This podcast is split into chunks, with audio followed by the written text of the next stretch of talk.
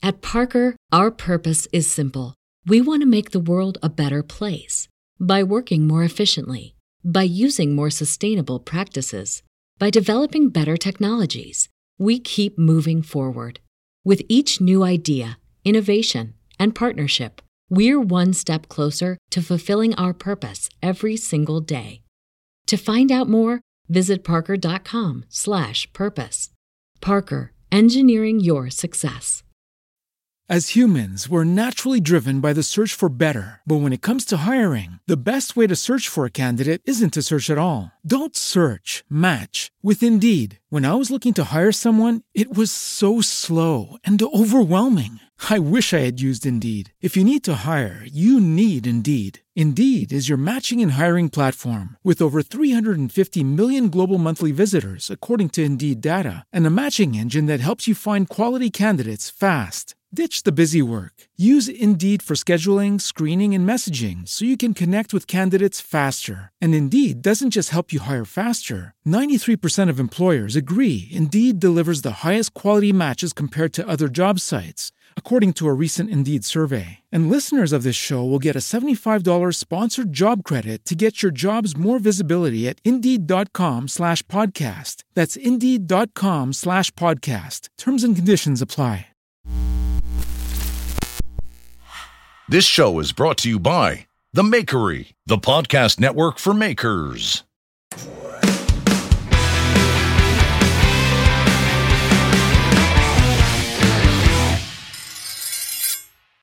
Hello, and welcome to the 200th episode of Knife Talk.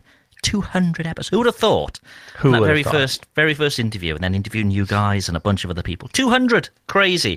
A lot of wasted time. a lot of wasted time. A lot of dick jokes.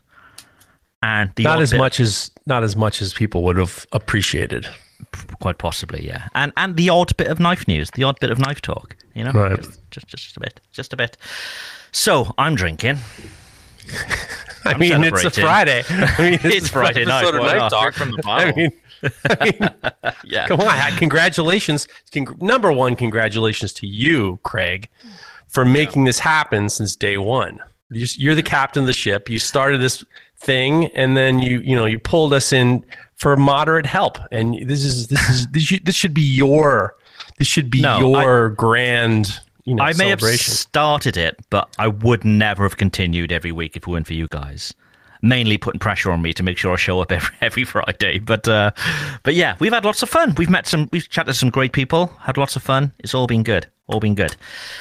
We'll get back to the 200th show festivities later. Um, Mareko, what, what's been going on this week? Let's, let's keep it brief. We've got a lot to go through. Absolutely.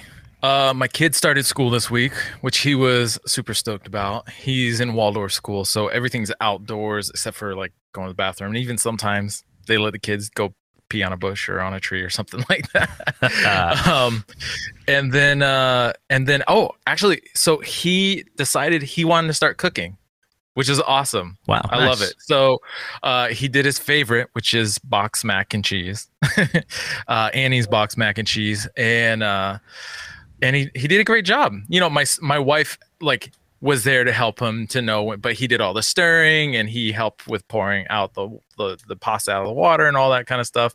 He had a great time. He loved it. It was a very positive experience. He was very happy with himself, which is very good because I would love for him to keep doing that. It- it's fun. Yeah. Uh, um, I just actually finished uh, doing some forging on a Damascus piece, uh, or some Damascus that I've been working on and kind of like been showing here and there on my Instagram, um, but haven't really kind of done a reveal yet. So I'm hoping probably not this week, but next week I'll be doing a reveal on that pattern. Um, oh, just finished uh, kind of refresh freshening up the uh, three Smith and Bard knives. They're carbon steel blades that I I actually finished them last uh, December. Hmm. The goal was to have them ready for like the holiday shopping season at the end of November, but I obviously missed that, and I was like, nope, not gonna do it. So I just held on to them. So I just freshened them back up and have them ready uh, to head out the door. And then I think the last thing. I, I watched the Bob Ross documentary on Netflix, and Jeff, I have a challenge for you, and that is to watch that documentary and see if your opinion about him does not change. Um, I would be amazed because it was a very interesting story, and I think all that he had done uh, around his painting and stuff uh, was really truly to try to help bring positivity into people's lives. I'll tell you. I'll tell you. My, I'll tell you how I feel about it. One is I don't like the fact I don't. I didn't watch the documentary, and I've never bought Bob Ross paints anyway, so I'm not Sure. too worried about that. I'm not going to stop buying them because I've already stopped buying. I never bought Bob Ross. Call yourself an artist. Jesus. he I, I believe that he did some good for some people but he in and of itself that style of art is does not propel the creativity of man it's the same thing as like when you buy legos and they give you the whole kit and they Whoa, tell whoa, you exactly whoa, what to do. Lego. lego. Lego. Lego. But i'm for you know listen there wasn't anybody else doing it so i give him a lot of credit for that but i mean i was grown up by an artist who was a bit of a snob so it rubs off. Hmm. He didn't do much for white Yeah. men with afros. I can tell you that. i don't know. Jeff lynne t- stole his shit. Elo i mean come on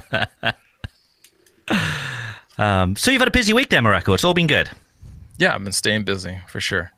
Awesome. Awesome. Yeah. Uh, Jeff, your week. What's been going on? I w- Morocco, I will take your challenge. I will watch the, the video and I'll give you an honest, unbiased opinion. I, Okay. I'm generally going to side with the Bob Ross family. That's number one. I'm sure. I'm sure of it. So I know that there's some controversy about who owns this his the legacy of his of his estate, and I'm going to side with him. Uh, just to let you know, but I will give you my honest opinion next week. Um, it's been a it's been a it's been a week of um, knife making. It's been a week of weird, inter- funny interactions with um, with the Jacques Pepin family, and um, Nice. and then I also I'm going to tease the last of the humiliations I've suffered for my own health. So at the after show. I will tell you about my prostate exam. So we're going to tease that. That's a 200th episode tease because it is funny and it's men's health important. But um, I just uh, real quick is I just sent a knife. Not, the Jacques Pepin family told me that the knife I made him, he loved it, and he they said that he really likes a smaller knife. And this is what's interesting for knife makers. Most of the time, people think, you know, especially knife makers, especially if they're not cooks, they think about what a cook needs. And a lot of times they think about the knife, how you're holding it. If you're holding it in the, you know, regular position or you're pin- you're you're choked up on it in the pinch position and you think about that. But you don't think about you don't think about how um, you're you're you are in re- in relative uh, space to your counter. So Jacques Pepin, famous chef, one of the best of all time, he on his videos you'll notice that his uh, his his his countertop is over his waist, is higher is higher on his body than normal. And then his cutting board is part of the countertop. So what he'll do is he'll actually he'll his knuckles will be over the edge of the countertop. So that means he doesn't really need to. So he's higher up than normal people. When you're in the pinch position on a chef's knife, two inch heel chef's knife, you're probably going to be, it's going to be a little bit harder because your shoulder is going to be on the, on the higher side. But if your knuckles are clear, then you can use a shorter heeled knife. So he generally likes his favorite knife is a, like a petty knife, like a long paring knife with like an inch, inch and a half heel, which is you know tough if you have if you're if you're holding it when you're you're worried about your knuckles to be clear. So I made him this knife and it was really cool and they sent me these videos and pictures of him using it and he really liked it.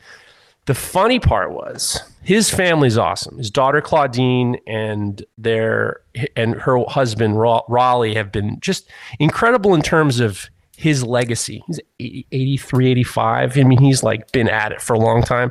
And they're really kind of helping build his legacy in the modern day. You know, he started he was in the 50s, he was the main chef for uh, Howard Johnson in the United States. I mean, he really, you know, he became very famous for cooking with uh, Julia Childs, and he, he's synonymous with this kind of building of uh, uh, public higher education for cooking. So they're really good with with him. So they send me this video, and he's he's peeling a um, a tomato. So he's cutting the tomato skin away with my knife, and it's he's concentrating, and you know it's like it's working great. It's looking really good. And then they're t- chitter chatting, chitter chattering, and they have some guests there. I guess they have guests sometimes for you know they all they don't live together. They live far apart, and then they all come and hang out. And then all of a sudden, you're you're hearing, oh, what? That and he loves the knife, and he's like intently cutting the tomato. And then, like most people who think that they're funny, one of the guests who was not there, you know, them, started saying, "Well, who made the knife?" And then, you know, one of the family members. So "Oh, his name's Jeff Federer," and he goes, "Jeff Federer." And here's the time I've heard this before, and this is also like the moment of you can almost hear the the cogs churning in this person's you know mind that they're about to be hilarious. And they said i wonder if he's related to roger federer oh my god I thought was was like, like- is that the guy with the manky fingers? damn god damn that would have been better see if it was a funny Yeah. joke it would have been better but i mean it's like some people can't control themselves Yeah. they can't control themselves so i'm just like i'm looking at this video and i'm like what the fuck can I do with this fucking thing? Because it's like it's like this shitty joke at the end. It's like it's like why why do you have to? Why don't you just? And then they sent it to me, and I'm just like, what the fuck am I going to do with this Roger shitty Roger Federer joke? So that was my story.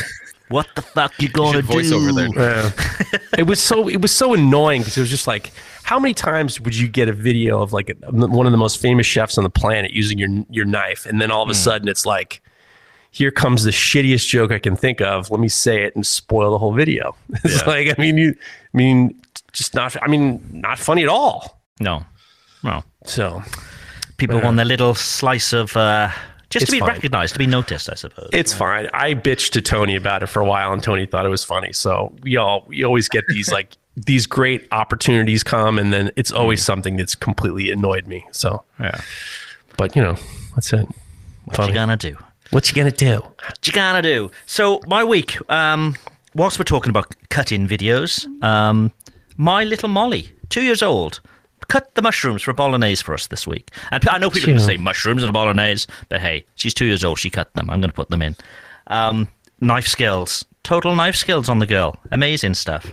But um, they're in school. Um, they're, they're in week two now, and they're slowly, slowly getting better each morning. They've been crying every morning, but we're slowly getting there. Um, knife wise, I've got my 100 knives ready. Um, these are going to be launched on Monday, by the way. They were going to launch today, but they're definitely being launched on Monday. Um, I've taken the pictures. Um, I just need to process them a little bit. Um, so if anybody's looking, this is the uh, this is the H folder, Sweet. which is uh, it's, it's a classic pen knife, but it's got a bit of bit of a beef to it, and uh, I love the uh, the noise. I love it. That's called the walking and talking. That's the walking and talking. So that's on Monday. They'll be released. Um, the first 20 sold are going to be numbered as well. Um, so, yeah, so if you're one of the first 20, you can have a numbered edition. Um, and I've heard maybe Knife Talk 10 could work for our listeners. Get Maybe of it here. could work. Don't do it. maybe. Don't do it. Like a Knife Talk price. 10. I had to get Brian to do an ad for me. Um, Knife Talk 10. Um, what else? Today I had uh, the opportunity to pay to play a 150 grand guitar, which was just like the Oh, best. whoa.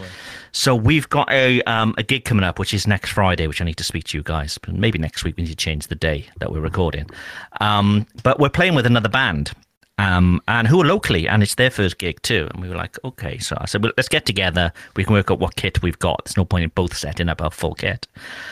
Um, so he said, fine, come around to my studio. And I'm thinking he means, you know, like this, a little studio. Oh, no, no, no. He's got a full stage set up. He's got lighting rigs, smoke rigs. He's got it all. Oh boy. Um, and he had about half a million uh, pounds worth of guitars.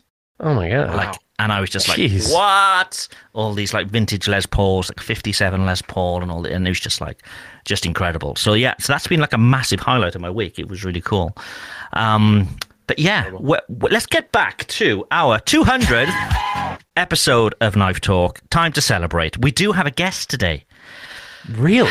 Can you guess who it is, Jeff? Um.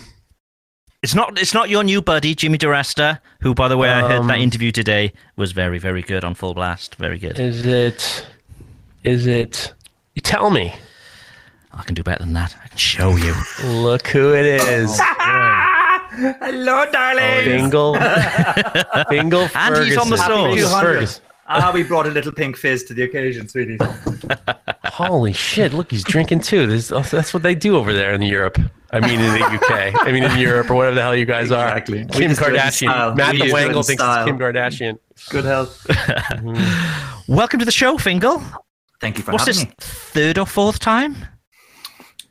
Yes, if we're not doing the full blast, yeah, third. Basically, you're the show. basically a co-host now. You're a co-host. so I was thinking I can't do next Friday, so maybe Fingal just just steps in for me. It's fine. It's absolutely fine. There'll be no gimmicks and buttons pressed, I'm sure. We're gonna have a fun show. I'm pretty sure of it. So we've got some questions. We've got some um, user feedback. We've got dilemmas. Um, shall we go straight in with the dilemma, Jeff? Because now we've got three of us. Now we've got a. Uh, it'll be slightly Well, the- different this time. Dilemma is when are you going to put the ads in? That's the real dilemma. Oh, always thinking about the money, like the money shot. Fuck's sake. Okay. First one is Knife Talk is sponsored by Evenheat, the manufacturers of the finest heat treat ovens available. To find your next oven, go to evenheat-kiln.com. Okay, this is Craig's. This is championship Craig's favorite. Oh, oh, oh, oh, oh, oh. We may have a quiz. We may have What? a quiz. Shall we jump straight in with a quiz? I think maybe we Sure. should. This one is themed, and we've got three guests now as well. Um, this is themed on The Price is Right. So I'm thinking, you guys, big shot podcasters now. Jeff with his two podcasts. Moreco's been doing this for years with us. You guys are probably out of touch with the real world now, I'd imagine. You know, Yeah. driving around in your Ferraris, and you know, we know what it's like. Signing knives for customers and so on. So I'm going to see how in touch Right. with the world you really are. So, do you have a phone with you, or a pen and bit of paper, just something you can take a note of something on? Yes. yes. Okay. Okay. Anything you'll do. Anything you can take a note on. Okay. Welcome, ladies and gentlemen, to The Price is Right. Did it, did it, do. Seven questions. I'm gonna, I'm gonna ask for the price of something, and whoever's closest gets the point. Simple as that. Okay. So let's see how out of touch you are. What Um, currency? Which country? These Well, no are currency. Eu- What currency? oh, Euro, these are dollar? dollars. I'm afraid. So this is US. Okay. US. Fingal knows all about dollars. There's nobody. I think Fingal knows more about dollars than I do. Well, I think Fingal will know more about this first one than you two anyway. How much is a gallon of milk in Walmart? So a gallon, 128 Oh. fluid ounces in Walmart. How much is a gallon of milk? Or do you simply Is that the send your- watered down shit that they kind of get, or is this the good high end milk? Oh yeah. allegedly yeah. full flat, full full fat rather, full flat. Yeah, um, I mean, but I'm just and wondering not whether, organic. whether How many liters in the, how many liters in a gallon? And uh, shit. Not organic. We're talking straight. straight up Walmart milk. cheap All right. cheap white sauce. I only go to Whole Foods, by the way. This is Oh right, of course, of course. I send my staff to Whole Foods for me. I would- I know. I know. Whole Foods. You know what they call Whole Foods? Whole paycheck. Yeah, yeah, pretty much. If you're in the chat, please don't give it. Actually, you can. You can give an answer to these ones if you like. How much is a gallon of milk in Walmart? And that was priced today. I'll then go on to question number two. In a, Oh, we- oh, okay. We're writing it. Oh no. if you can write it holding down, up. so, so there's no cheating. No cheating. Okay. Just lost my pen. Hold on. Hold on one second. Just just talk for a second. Sure. Must have sat on it. Matt the Wangle has said, um, Fingal says, oh, you poor peasants and your Walmart. we do actually have a version of Walmart, well, in the UK. Um, they own Asda, which is like the big supermarket brand there as well, which is our have- version we of have Walmart. Super value, SuperValu. Okay. and SuperValu. and Dunnes Stores. Okay, Ready when you gallon of milk in Walmart, which is 128 fluid ounces, apparently. The complete opposite end of the scale. How much is the cheapest Tesla available today on the website? A brand new, completely standard, as it comes, no extras. The cheapest Tesla, which is a Model 3 Tesla, by the way. Right. Again, in dollars. This is the the common man's purchase, right? This is the common what man's, yeah. You yeah, pop out this for is your the milk Walmart. in the yeah. Tesla. Yeah. Yeah, that's right. Okay. Okay. The Walmart Tesla. We've got seven questions here, by the way. Um, Okay. Number three. how much is a single Bitcoin worth? And I'm pretty sure the value has changed Oh. massively since I looked an hour ago Oh, in dollars. A single whole Bitcoin, um, Okay. Okay. the value No problem. an hour ago, which was very Oh, different oh. three days ago, by the way. Very, very different three days ago. Um, Okay. an hour ago. Number four. How much is a Big Mac currently in McDonald's? Not not the full Uh. meal, just the sandwich, completely standard. Le Big Mac. Okay. The Big Mac. Oui. Big Mac. Oh, Okay. I'm checking my mind. Okay. Okay. And again, Okay. the complete opposite end of the scale. How much is a 32 ounce prime ribeye at the famous St. Elmo's Steakhouse? Holy shit. Where's St. Elmo's 32 ounce Steakhouse? prime ribeye. 32 ounces? Yeah. My God. Where's Where's that place? Indianapolis. Oh, for fuck's sake! It's going to be a lot cheaper than. yeah, it's not New York prices, I'm sure, but um, 32 ounce prime ribeye. 32 ounce prime ribeye. I googled the most famous restaurants say- in the US, and this was this was come up as number two, and I'd never heard of it. St. Elmo's Okay. Steakhouse. Okay. Okay, number six. If I wanted a one-way flight from JFK, New York, to London Heathrow today, what's the cheapest price I could get that for today? One one way, not One way. one way. Okay. Just Why, you- why would you want to go Okay. back? Let's face it. One one way. All right, Jacob Norris. I apologize for making that joke about Indianapolis. I know it's not cheap. I'm making a joke. Calm down. Indianapolis, I'm with you. Relax. Canadians are after me too. It's fine. Okay, last question. Then we'll go on to something else, and we may come back for another round of a quiz later. Um, Okay. This isn't in dollars. This is in seconds. Okay. How many seconds of audio have we recorded since episode one? Seconds Jesus of audio. Christ. Is that number Whoever's eight? closest gets the Or is point. that-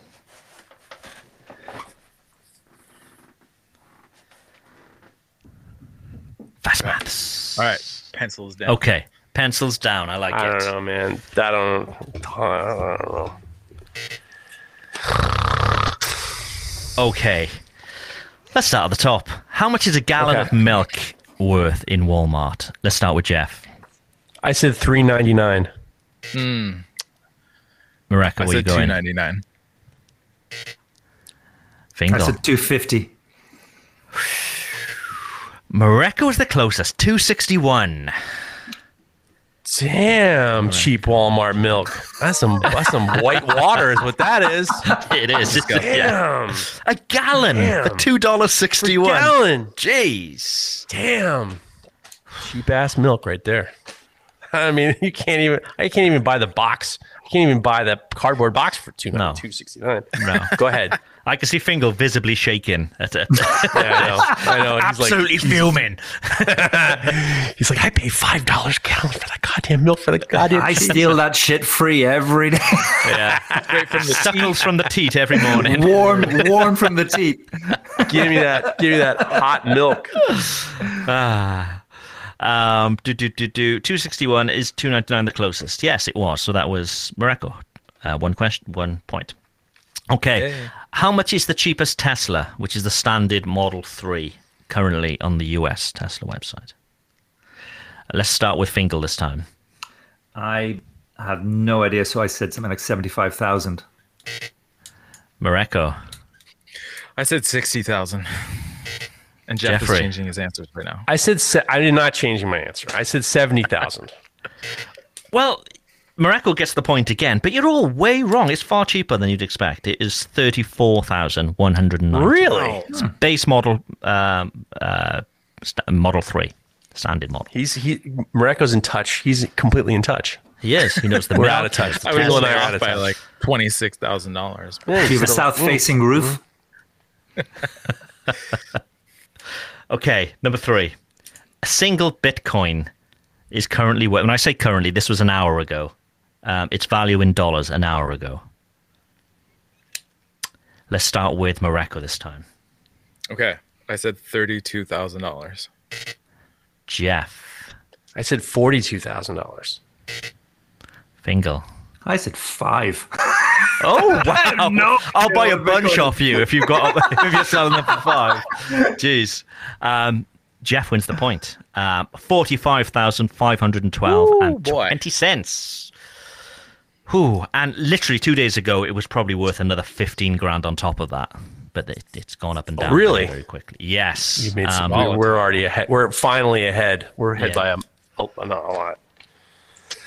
Okay. How much is a Big Mac in McDonald's in the US? Just the sandwich, not the meal.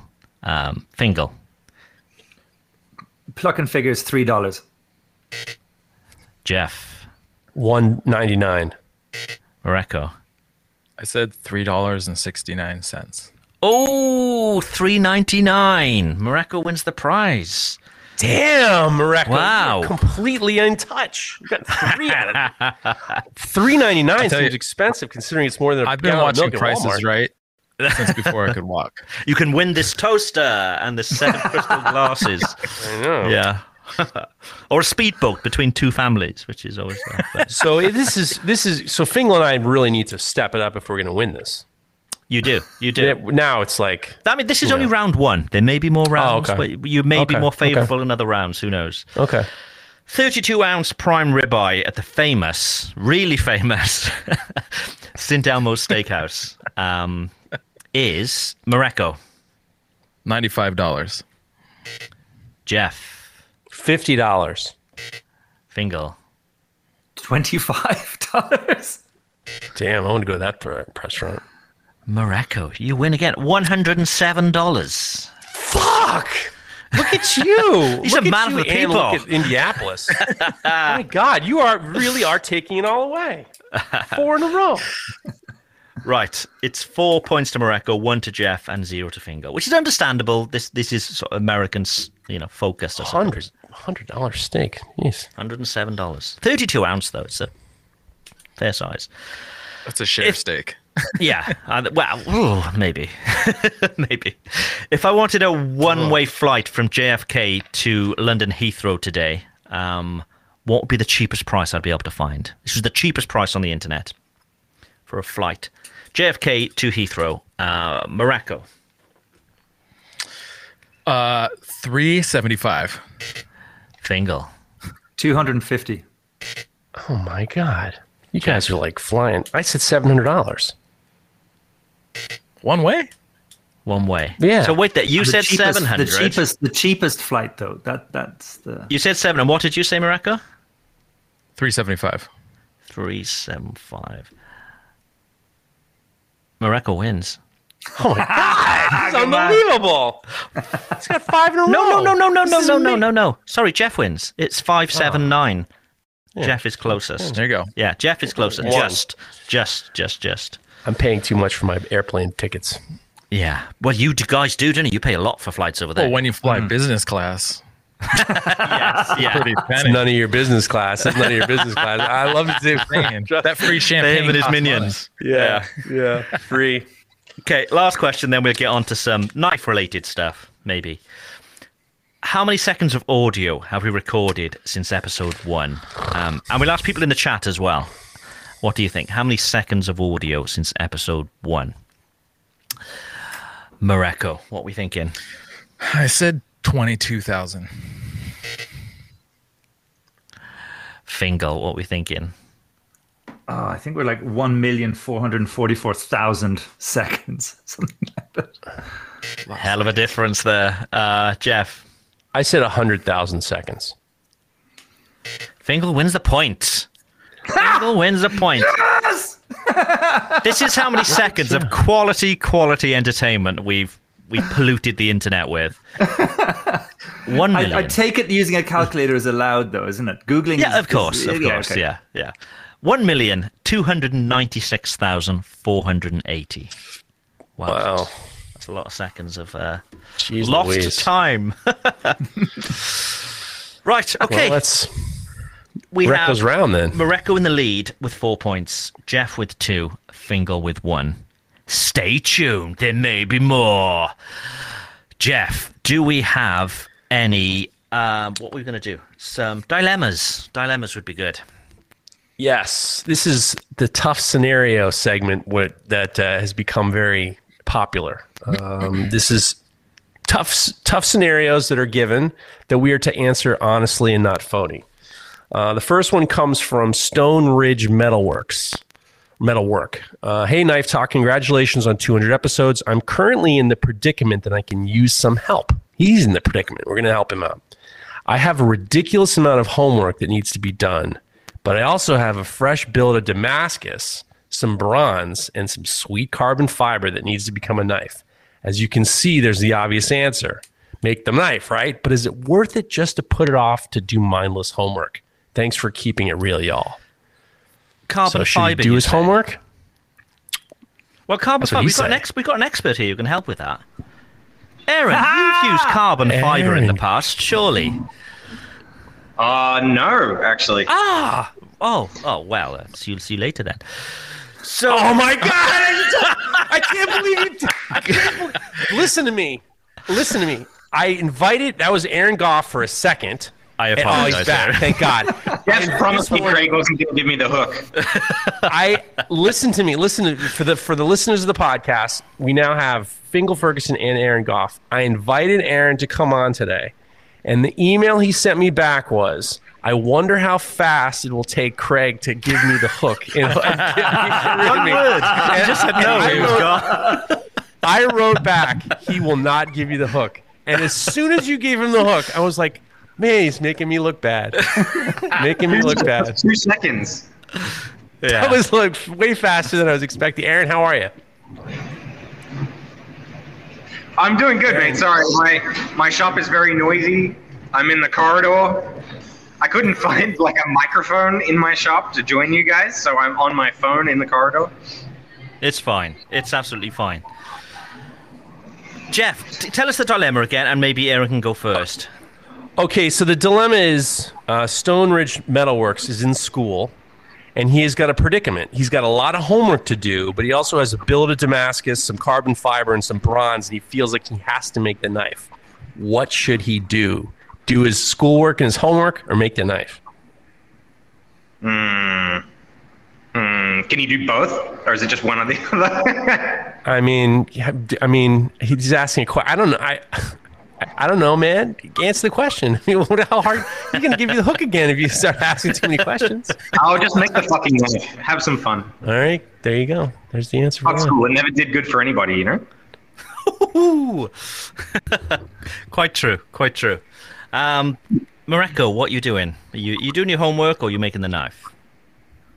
Um, I would, I would channel Jeff Fader, who I think would say, "Show some discipline, and get your damn schoolwork done, and then earn, earn the chance to go finish that damn knife." This is a good answer. It's far too sensible. Yeah. No, that's not podcasting. You have to be uh, controversial. Yeah. Oh, okay. Well, that's why you're here. I'm here for Fingal, swearing. what are you doing? Are you, are you doing your homework, or I mean, you've got young I think- kids. what? Yeah, yeah. What are you I- advising I think, them to I think do? the young the young Fingal would have been doing his homework really itchy, but I think older, more mature Fingal would have said, "Never put forward a job you can do today." You know, like Mm. I have to admit, I, I, I think I think get it done. Yeah, yeah. I think um, we live in the modern age where we've got the internet. That homework can be done. You can Google answers. You can get that homework done in minutes. get the homework done and, and get the knife made. Um, that's what I say. Yeah. Jeff, are you, are you going all makes sensible on us? Yeah, you, then making the knife is should be your prize. So getting your homework done so you can get to the prize is where it's going to be. All right. So that was the easy warm up question. The next one comes from Jake Norris, who's in, actually in the chat. If you if you're listening to the knife talk and you want to join us, you can go on YouTube Live on Friday afternoons. We usually send a. Th- if you follow us on Instagram, we usually do a thing. And then you can join the chat. So Jake Norris uh, says, "Here's your tough situation. You're offered a pill that will eliminate your need for sleep, but it would take five years off your life. Do you take it? Uh, Yes. You could work through the night. All right. You could work through the night Jesus Christ, calm down, Aaron. Jesus Christ. You can work through the night, allowing more time with the family throughout the day, but is it worth the cost? Aaron's Aaron's a yes. He's taking the pill. Yeah. Um, yeah, he doesn't give a fuck about those five years no anyway. way. Those are the worst five years. Maybe They let's make it 10 years. Let's make it 10 years. Ten years. Oh, make oh. it 10 years. Maybe that changes. Are they, are they at 10 healthy years or are you like sickly and frail, you know? I mean, you pick your you pick your 10 year. I mean, whatever. I mean, 10 years is 10 years. Uh, We're, all- we're knife makers sucking down dust and stuff. I, I think they're going to be sickly and frail. Let's trade in that 10 years. yeah, yeah. I. Do you know what? I enjoy sleep. I know you don't. You don't know sleep, but I. I, I love. You know that feeling of falling asleep, and I love. I love it. So it's a big joy of my life. So why would I want to give that up? Um, no way. Yeah, yeah. Keep sleeping. Keep trucking. That's what I say. Mareko, where you going? I second that. I need my sleep. I I, I need sleep too much. What about Fingal. Um, I don't sleep much anyway. I thought you and were I asleep then for a second. I, I don't sleep much anyway, so I suppose the, the thing is I get most so much done in- during the day. I think you kind of need that time to stop, otherwise your head it'll explode. I mean, you don't need the need to sleep, but you need the time to switch off. Yeah. Yeah. and I yeah. also think sleep helps me with it. Let's say if I'm doing something and I may be stuck on it or, you know, I'm struggling with it or whatever it may be, it doesn't have to be knife making, it could be, you know, trying to learn a song, it could be whatever it is. I find after a sleep, the next day I can generally crack it much, much quicker. Um, so I think maybe that sleep, something's happening in my brain where I'm actually learning while I sleep. So yeah, sleep all day for me. Do you guys work better in the morning or late at night? I'm shit in the morning. Yeah, I me wish. I, I wish I was better in the morning, but like it's yeah. So how late can you do you work? What's the latest you'll work at night? Now, what kind of work? Physical, hands-on, or do the Like computer shit? knife. This is knife talk. This isn't. You know, we're not. We're back with cow. We're not with cow talk. You know. this is. I mean, you know, I know you're milking them cows. First thing in the morning, you got to get that. I mean, the bull yeah, semen work is, is his favourite job, which is evenings normally after it, maybe after a few drinks, you know. Ah, that's your lifter. That's your little booster there. But I mean, how late do you guys mind working before you're just like, this is a bad idea? I do a lot of jobs when kids gone to bed, so you find yourself in, in a little thing where you're going until one o'clock sometimes. But that's stuff you can do at home, computers and wrapping knives and all that kind of stuff. Physical stuff I do from you know morning until until six. Yeah, yeah. Um, since having children, things have changed massively. So, you know, trying to spend as much time with them as possible. So we generally put them to bed at seven thirty, and then no work really, and unless it's a Friday and I do the show. Um, generally from seven thirty p.m. That's it. It's myself and my wife. That's it. You know, trying to spend more sort of quality time. Uh, but b- before kids, it was it was a case of yeah, working ridiculous hours, and and enjoying it. You know that that you know that sort of flow state where you don't really know what the time is, and you know be, be, before you know you you do look and it's sort of three four a.m. Um, yeah, but I haven't had that for a long long time, unfortunately. I think if my workshop was back at home, if you could literally walk next door into your workshop, I'd probably find myself doing more hands-on stuff into the night because those compulsive urges to do something, that little thing, would definitely make me do some nighttime stuff. And if I was doing that, then I'd probably be three o'clock in the morning. The fact that Really? the workshop is, you know, you know, down at the bottom of the hill and the farm and yada yada, and it's not on the on the premises, then I find myself now doing this stuff where you just fall asleep in front of the computer because you're uploading pictures. Yeah, yeah. You don't have to saddle up the donkey and take the trek down the hill. Uh, yeah, oh, if you're posh, if you have a donkey, yeah. Mareko, do you do you tend to work late at night? Uh, I used to before kids, before my son, and actually when I when my wife uh, and I first were dating, she was actually teaching abroad in Korea, and so for like Wow. the first year, I was working um, sometimes, yeah, often until midnight, one o'clock, two o'clock, especially especially before shows. Uh, is when when I have a tendency, especially if I'm t- like trying to get stuff together to take to a show, I'll sometimes be up until three, four o'clock in the morning, just like doing the last little fiddly bits, which is terrible. I don't recommend that. But ideally, you know, I like to try to get. I, you know, I, I really like the shift that I've I, that I've made in my life in trying to get work done in like first thing in the morning. I'm I'm especially most productive. Um, my back feels the best kind of first thing in the morning and then as like say i'm grinding a bunch of knives or just doing a lot of standing at the grinder um, once my start back starts to get stiff i kind of try to transition to something else that doesn't require standing at, at the at the grinder. So i'll maybe transition to uh, forging or doing computer work or i don't know what else but just you know try to mix it up. But i'm actually Yeah. better these days. At the start of the day till about one or two o'clock in the afternoon and then i have to kind of change things up Yeah. Aaron, you work late at night, don't you? Not anymore, because in my new shop, I actually have a neighbor that lives next to me. So I had to kind of rein it in after that. Hmm. I've always yeah. had a problem. Sorry, you were saying? Well, I was just going to say, yeah, I'm planning to move outside the city, and I, 100% I'm going to be in the shop late at that point. Like, probably my ideal hours are like 11 a.m. to 2 a.m. Oh wow. Jeez. Oh my god, really? Yeah. Jeez. When I was in college and we were had uh, we were the night before a big critique and we were we would do, all the art students would do all nighters. I hated it. I hated I hated being up late. I hated the way I felt. I hated the next morning trying to get a couple hours of sleep before like a couple minutes of sleep before the class. I fucking hated it to the point where I hate working pa- physical labor late. I mean, I'm going to be doing the maker camp with my friends, and we're going to probably work through the night. But it's more like fun. But when you mm. have to this these deadlines hanging over you, and it changes your it changes your time frame in regards to how you normally work. I physically have I start to physically kind of like really dr- draw down. I have like I get like itchy. I actually funny story is I I my last shop, my boss used to ask me to stay late, and I said, well, just get ready because after six o'clock I start farting. And it's true. Like I would have like, it's true. Itchy- like itchy I would have like. I would have gas. I would have like extra gas when I stay late at the shop, and I was just like, just letting you know, you let hmm. me stay late. It's gonna be like I'm gonna be I'm gonna be crop dusting all you motherfuckers. Cook, cooking events. Oh, oh, oh, oh, oh, oh.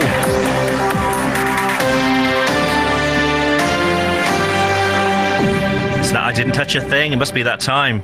We've got we've we've got four of you for the quiz. for this part. or something. Quiz. Are you in, Aaron? Sure, and then I have to get back to work, you know? Okay. This is the music round. There's five questions. We shall be quick. oh shit! Right. First one is we talked about um, documentaries you'd seen at the beginning of the show. Um, I watched the Metallica documentary, which is years old this week, and I loved it. So the first question is a point for every current member of Metallica. Oh, do, can we just do first names? Yes, yes, go on, yes, yeah. I get my children's names wrong. I'm like, Okay, Fergus. Okay. Point for every current member of Metallica. And I, Yeah. I got a funny feeling Aaron could I- probably tell us the previous members too. I just heard him. I just heard them on Howard Stern yesterday with Miley Cyrus. Uh, She's not in the band. Definitely. She not. was lead. She was uh, the front man for one of the songs last last night. It was great. Really? Wow. Oh Wow. yeah, I got three of them. Okay. Point for each.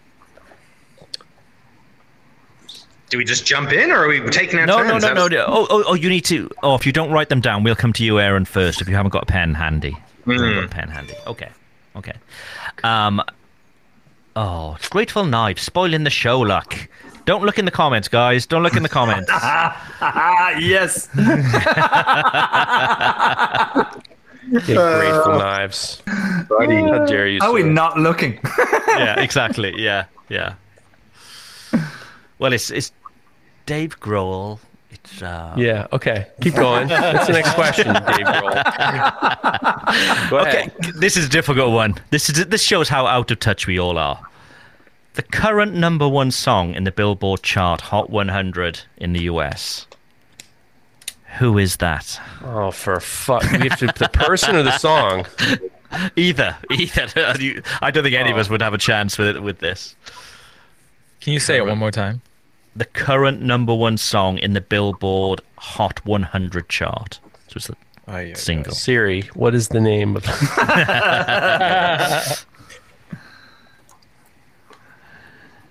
Okay, next one. Who wrote and performed the Friends theme tune? We all know the song. Who wrote and performed it? And it was it was written at the end of every show, and we've all seen a million episodes of Friends, I'm sure. So you should know it. Straight on to the next. The biggest selling album of all time.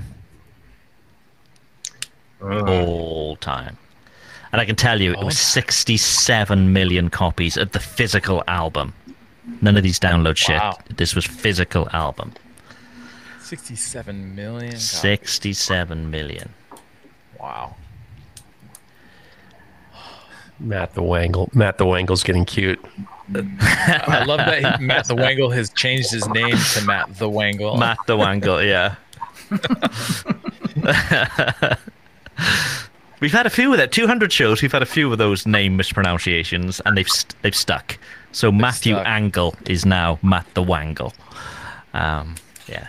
He's given in. yeah. Um, okay, and the last question for this music round is this is one for any musicians out there.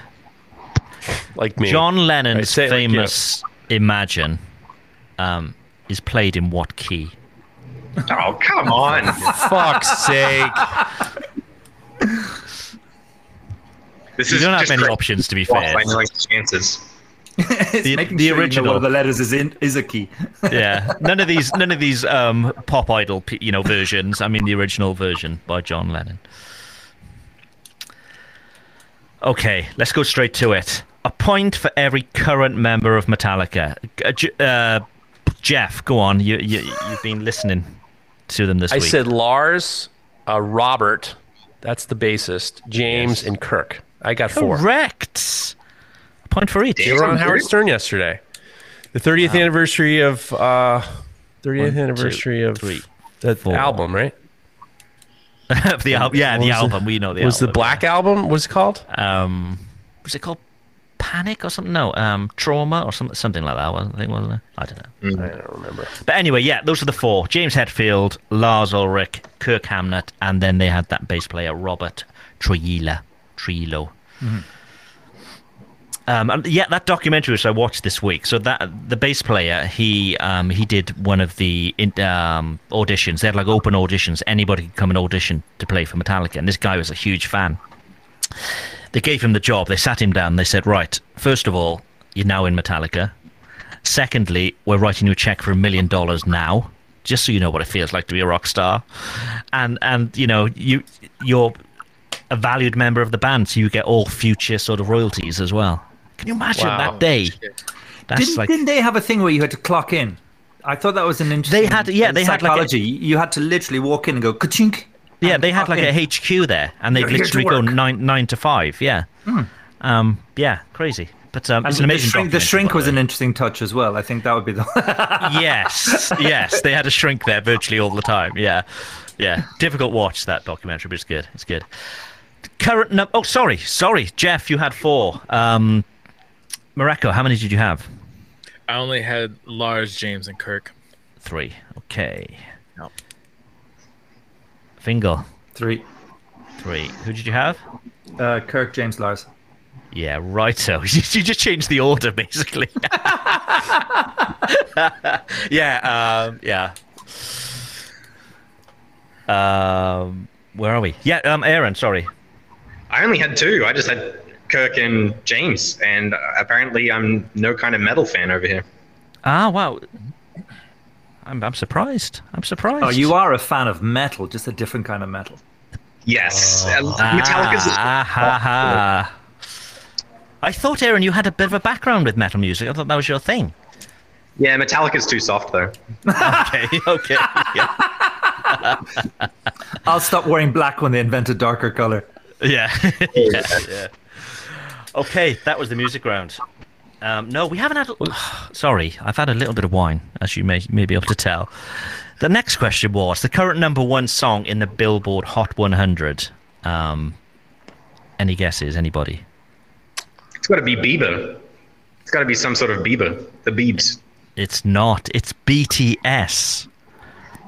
Oh, really? That sounds like a bowel condition. It does. Oh, I've got the BTS. Oh, jeez. And the song is called the song is called Butter. Apparently, who knew? Anybody have that? No. Had lots of butter. Lots of butter. Lots Catholic of butter. of butter. Yes. who wrote and performed the Friends theme tune?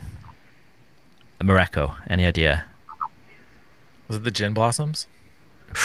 No. Aaron. Any idea? No, no idea. Tell It has something to do with a fruit. I, that's the only thing. I don't know why I think Yes, this is- certainly is. It's a fruit on a tree or some fucking the lemon trees or something like that. It is a fruit. Jeff. Any idea? I said the Romantics. Ooh, close it was. And Jacob Norris in the chat has it. It is Yeah. the Rembrandts. Oh, okay. No fruit Yeah. in a tree. yeah. And you know, I'm Adam Davis just made a point um, in the chat. Um, too bad it's not Knife Talk from Drake's new album, and it's the Oh, actual yeah. song title. So, yeah. So Drake, who's this huge like rapper in, in the US, released a single called Knife Talk this week. So He's all of a sudden, our search Toronto. rankings. If we put Knife Talk in, we always used to come up first. Now we're in like page 117 or something like that. It's all this this yeah this really crappy song as well. But he's in he's from he's from Aaron's hometown. He's from Toronto. He is. He's from the six. Really? He's from the six. Do you call it the six? You, when you go to work, are you going to the six? I'm not that. No, I'm not that cool. Okay. But uh, yeah, the show that he was on Degrassi was actually filmed on Degrassi Street, which is just down the street from my shop. Oh wow, wow. So that's where you must have heard about the show Knife Talk, and you thought, right, I'm gonna I'm gonna rap about those guys, and made this really crappy song which he released this week. Yeah, but um, yeah, You can also killed our- tell the, the average our- age of your co-hosts because Craig felt the need to explain who Drake is.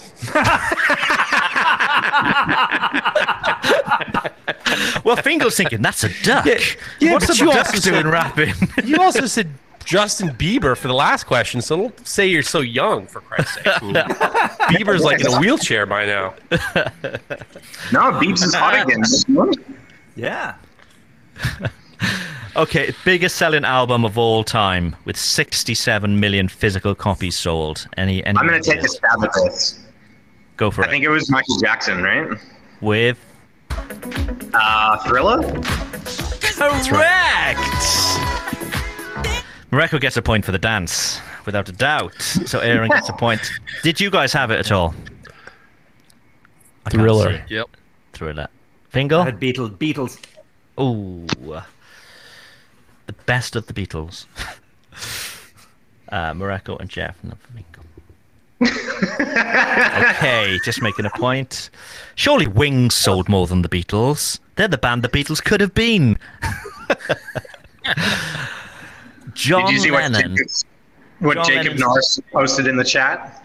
What was that? Sorry, Jacob Norris. I heard uh, the Drake song, and I think I'd rather take a banana in the tailpipe than listen to it again. Just the one. Just the one. eight. Eight we agreed on. John Lennon. John Lennon's Imagine is played in what key for the original? Any guesses? G. I Anybody said else? E. No. F. No. Is it C? It's C. C sharp. Correct. It's C major. So no points there, unfortunately. Damn it. I almost So said at, C. at the end of round two, Mareko has one, two, three, four, five, six, eight. Jeff has one, two, three, four, seven. And Fingal has five. Eight, seven, five. And Aaron comes straight in with three. yes, Wooden Spoon Award. There we go. Uh, Yako says E flat. Um, no, I'm pretty sure it's C. Pretty sure it's C. Any more dilemmas, Jeffrey? I do have some dilemmas, but I don't know if uh, you know a fast dilemma. Aaron's got to go. I don't know if you have to go now or. Last dilemma sounds good, Jeff. A fast dilemma. Okay. This one comes from Paul Emile Francois. Would you rather find a solution to global warming, but nobody knows it's you, or for everyone to know you found one, but it only ends 100 years after your death? Does that make sense? Hmm. So you f- So you'd have find the fame the- for 100 years. No, well, you wouldn't have the fame. You're dead. You know, it's, it's 100 years in the future. Okay, I'll go first. You, yeah, you'd do it anonymously. You'd, you'd save the world. Of course. Of course. I'd such know. a I'd be a superhero in my own mind. I'd know. That's enough I, I think for me. I think the only answer is whatever makes it right for your children, like in that uh, for future generations. Look at you. Look at you. Everyone's being wholesome, so I'm gonna say glory or bust. Nice. nice. Nice. Yeah, I'm with Craig. I think do it now, and and be anonymous. Okay, Aaron, we got we got questions in the chat for you. Um, somebody's saying that their laptop can't communicate with their CNC controller.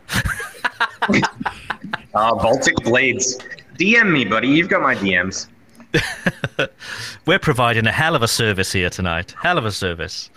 All right, last question before last que- that question was okay. Last question. This is the real last question. This is from Lawrence Britton, silver medalist from the South American rowing team. Silver medalist. Remember him? We broke his balls a few episodes back. he said something and we broke his balls about something. So he's a loser. you po- Basically, he's a loser. He didn't win. He's, he comes second. the He's guy's a all loser. right. Don't worry about it. He's a he's an Olympic champion as far as I'm concerned. If you posted a video of you doing a dangerous thing and f- later found out that someone else had copied you and badly hurt themselves, would you feel responsible?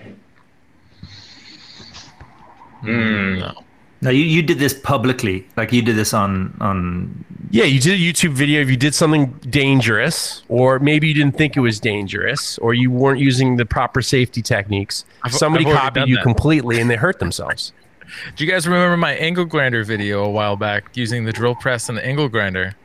Oh yeah. I did I did that. But if somebody does that, if somebody does that, I'm not. Res- they they are grown ass fucking adults. They can make a bad decision for themselves. That's on them. But would you feel responsible? It's not are you Oh, responsible? did you Would did you No. tell somebody not to do it? Did you tell somebody not to do it? I mean, I did have a disclaimer. No, in not front of you. it. I mean, in general, for the for the to answer this question, were you given the chance to say, "Don't be stupid, don't do this"? At all? I mean, that's not the. I mean, that's not really the question. The question is, you did it. Then I wouldn't. The then question feel is, you did it. yeah, yeah. you- The question is, you did it, and somebody hurt themselves. Yeah, I'd feel guilty, but what are you going to do? You know, you know. I, I think anybody would feel guilty, surely, but unless Well, you've wouldn't seen those like, how- crazy Russian dudes who like climb up buildings and they're like like doing Mm. handstands on the top of a building and filming themselves. That's crazy, but you know, I'm never going to do something like that, am I? So, you know, if it's if it's not, I don't know, wearing safety goggles or something like that, and somebody then hurts themselves, yeah, you'd feel guilty, but you can't. Ex- you're not taking the blame for that. No. Yeah, I want to know how how serious an infraction are we talking? Is it like pole vaulting over a wood chipper, or are we talking like? Uh, you Fingal and Aaron obviously don't listen to this section of the show. We there's no there's no second questions. Th- th- We're just put in the situation. I'd feel Yeah, guilty, but I wouldn't be fair, stupid enough it. on a video to say, "Don't do this at home." If you say don't do this at home, aren't you? Isn't it kind of like saying I don't mean to be an asshole, but and then you really are being an asshole? It's like it's, it's an excuse for like being it. When somebody says I don't mean to sound arrogant, they're they're they're about to say it's like it's time mm-hmm. for arrogance. Or I don't mean to be an asshole. It's asshole time. I, if you write a disclaimer, don't try this at home, aren't you basically saying, I know that you're going to do this at home, but I don't want to take responsibility for it? Yeah. You know mm-hmm. that you're not doing it. You know that it's not right. You know that you know that somebody's going to hurt themselves, but you're just like kind of protecting yourself, right? so you should have an honest disclaimer instead. If you're too stupid to do this safely, don't do it. Oh, I like that disclaimer.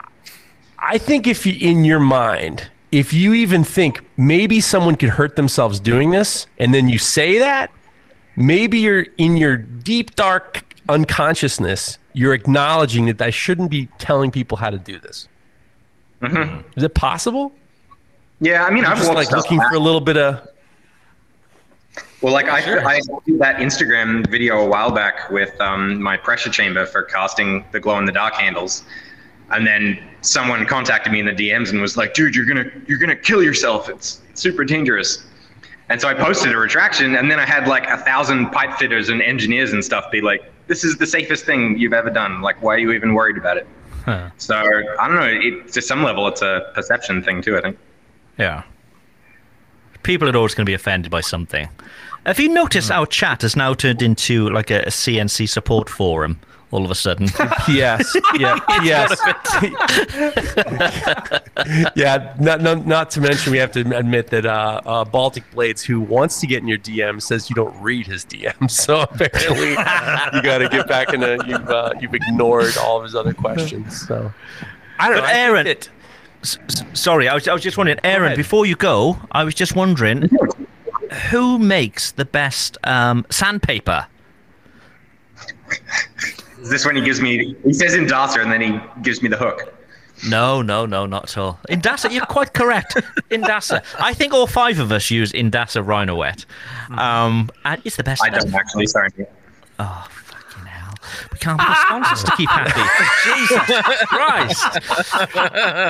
Rhino, Rhino Wet Indasa. It's the best sandpaper out there. That's why we all use it. It saves us time, and if it's saving us time, it's saving us money.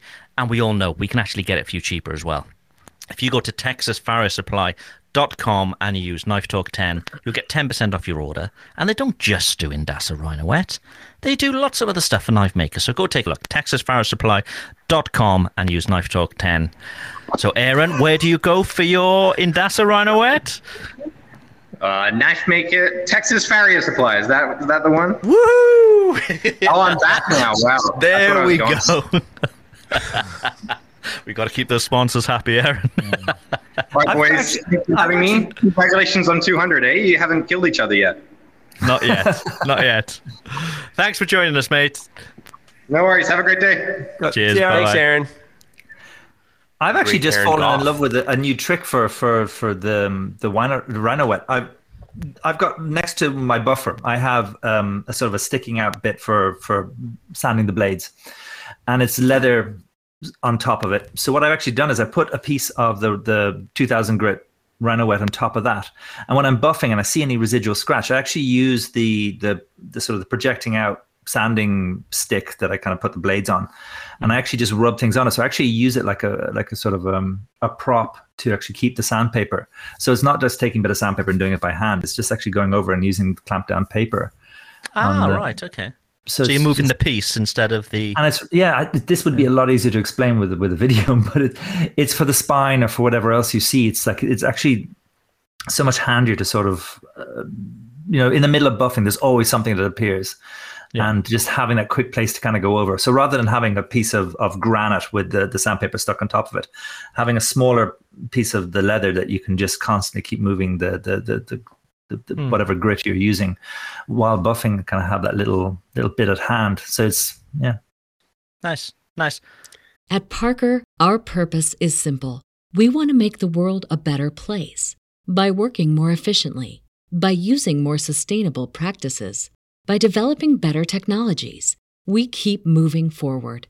With each new idea, innovation, and partnership, we're one step closer to fulfilling our purpose every single day. To find out more, visit parker.com/purpose. Parker, engineering your success. As humans, we're naturally driven by the search for better. But when it comes to hiring, the best way to search for a candidate isn't to search at all. Don't search, match with Indeed. When I was looking to hire someone, it was so slow and overwhelming. I wish I had used Indeed. If you need to hire, you need Indeed. Indeed is your matching and hiring platform with over 350 million global monthly visitors, according to Indeed data, and a matching engine that helps you find quality candidates fast. Ditch the busy work. Use Indeed for scheduling, screening, and messaging so you can connect with candidates faster. And Indeed doesn't just help you hire faster. 93% of employers agree Indeed delivers the highest quality matches compared to other job sites, according to a recent Indeed survey. And listeners of this show will get a $75 sponsored job credit to get your jobs more visibility at Indeed.com slash podcast. That's Indeed.com slash podcast. Terms and conditions apply. Abrasive Talk by Knife Talk. and if you need more abrasives, Combat Abrasives makes the world's best abrasive belts for knife makers. Available in any size at unbelievable prices. Go take a look at combatabrasives.com and get 15% off with promo code Knife Talk 15. 15 Do it now. 15%. I wonder how much money we've saved our listeners over the years. You, that's the next question from Recco. I mean, he obviously he's the price is right man. I mean, I have no Yeah, man of the people, you know. Does that actually work for Europe? Can you get Texas Cryo Supply to ship to, to Europe, or is that very much just the American side of things? I don't know. I, I'm pretty sure they would ship, um, but it's the shipping is going to be very expensive. yeah. Well, shipping, Going shipping, over is- shipping's been very difficult at the moment in the EU because of all the new sort of harmonized Yeah. tariff codes and everything else. There's so much stuff is being sent back and it's taking months Hmm. to get returned, and it's quite a nightmare at the moment. Oh yeah, yeah. Well, I'm finding abrasives though. I, I they seem to be so heavy, you know, for what they are. You know, if you if you you know, you're not ordering one or two belts, you may be ordering you know 30, 40 belts, and they seem you know it's it's a heavy thing to ship. Um, so yeah, I, I don't know whether they do, but um, yeah, certainly worth checking out. You know, just to, I, mean, I hate to bring it back, but uh, bringing it back to the last question about being responsible for videos, I was uh, just looking down at the chat, and Rainy Day Forge says the new Jackass movie is coming out. And Jackass is obviously, you probably know, it's the movie where these people do these crazy stunts. And what happened was in the beginning when they were on MTV doing TV, you know, they were lighting themselves on fire and jumping in the pools and stuff like that. And all these kids started to do it and got, and, you know, hurt themselves. I mean, really hurt themselves. And it is interesting because in the maker community, there is so much, um, there is so much uh, how-to videos that we do, and there could be something that I learned. You know, you when I, I mean, Aaron Goff, we just had on. He's one of the kings of DIY knife videos. I mean, his knife videos are some of the best there ever was. And it you when you watch them, especially when you watch a few of them, you do get the sense that this person is an expert and you were, you know, following what they're doing. I can imagine that if you did do a video where like power hammer, like all this stuff that guys are doing with power hammers, you can get into such trouble with power hammers just because you're not level with the dies. Like if you're not holding your your your your steel level to the dies, it'll just uh, almost slingshot it up to the t- you know it'll hmm. slingshot it up and it'll be very very jarring in your hands. I would imagine that a lot of people see things on these uh, YouTube videos that are very dangerous. Probably replicate them, thinking, okay, well that's what what's his face did, and then they get themselves in a lot of trouble. Hmm. I just don't record my stupid shit. I mean, you know, when you true up your when you true up your aluminium wheels on the belt grinder while it's running with an angle grinder, Oh, yeah. while mm-hmm. looking in the other direction and sending a text message at the same time, you just don't record that shit. Quite true. Yeah, yeah, yeah. I, I mean, nothing. The things in the US are far more sort of litigious there, aren't they? So if you if you were to buy a a grinder, and we'll we'll talk in a second about which grinder you would buy, Oh, you can horn, you're gonna horn them all in. might as well get it all done.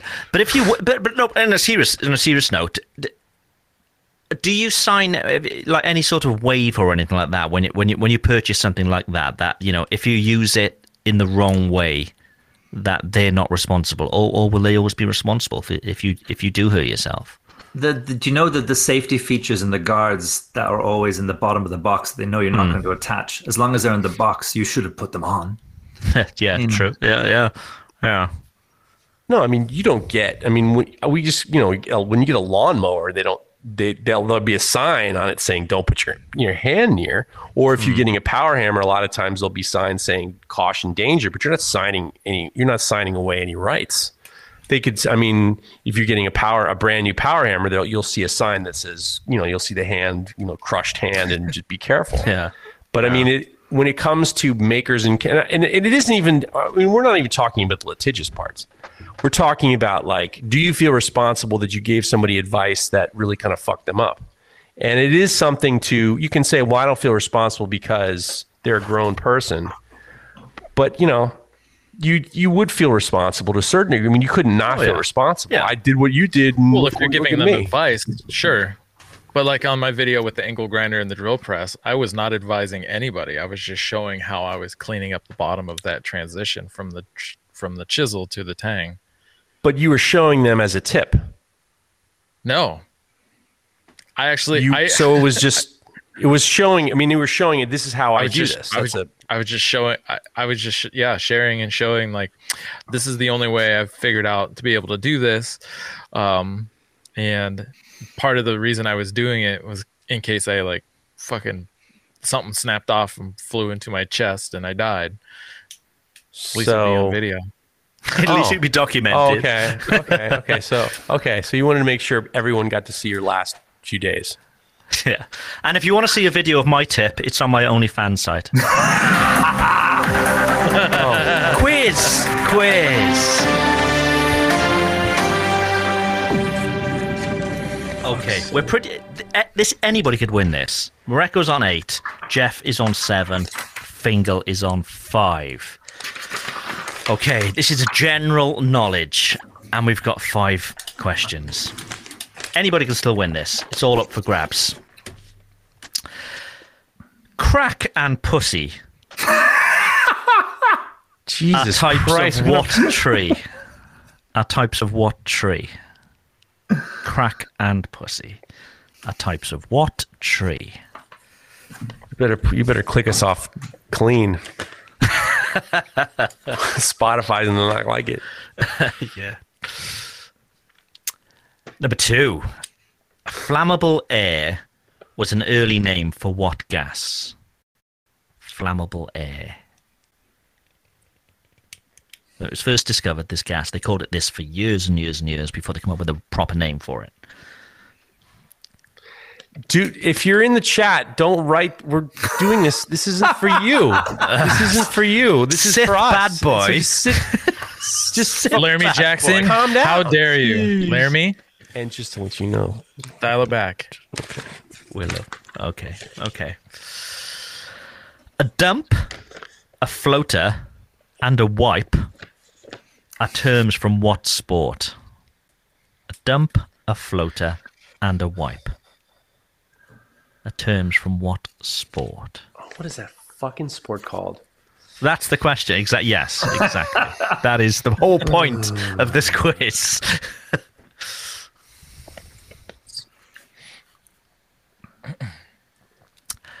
okay, number four. What color spacesuits do NASA space shuttle astronauts wear? This is a loaded question, right? No, not at all. It's what? Isn't there what, in the ship or outside of the ship? Hmm. what color spacesuits did NASA space shuttle astronauts wear? What is that fucking sport?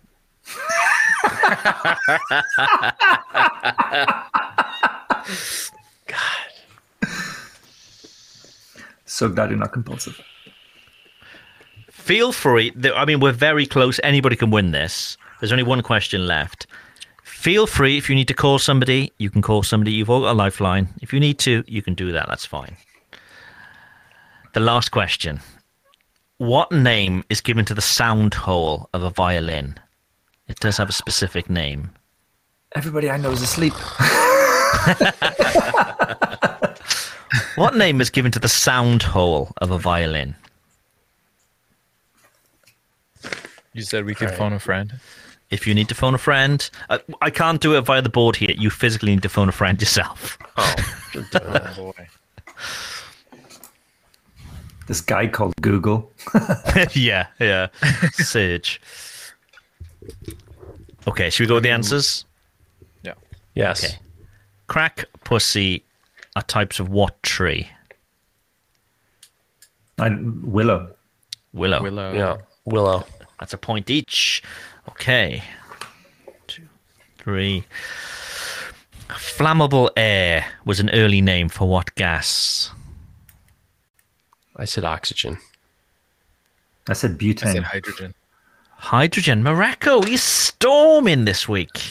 Storming. Hydrogen. Correct. I, I had a friend. I had a friend. Speaking of flammable gas, who had a strong urge to, to light his fart, oh, and I remember him having very frayed white trousers, and he stuck his legs in the air and he grabbed behind his knees. He said, "Somebody get a lighter! Get a lighter! Get a lighter!"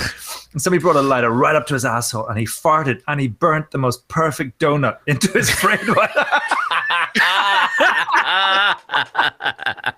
Oh my god. Oh, white trousers too. Lovely. Episode 200 Burning donuts in your pants. There you go. Uh, where are we? Um, a dump, a floater, and a wipe are terms of- from what sport? I'm gonna. Can I?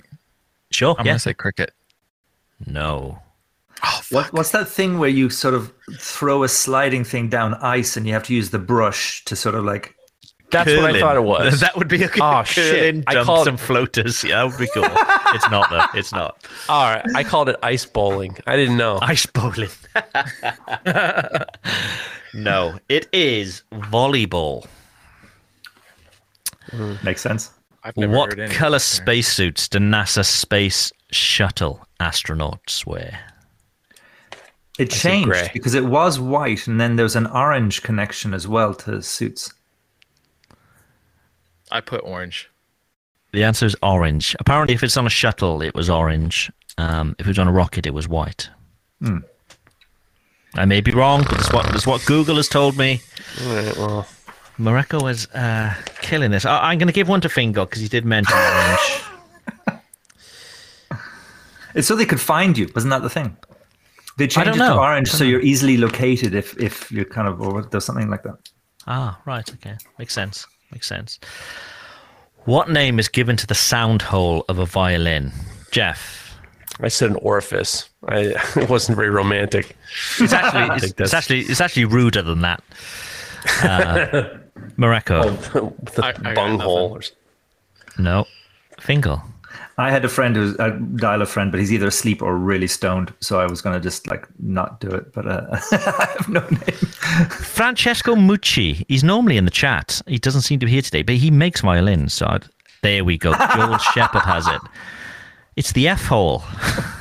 Get out of here. That's what It's it's, the F hole. They look like an F, Yeah. don't they? It looks like an F. Right, It's an they F do. hole.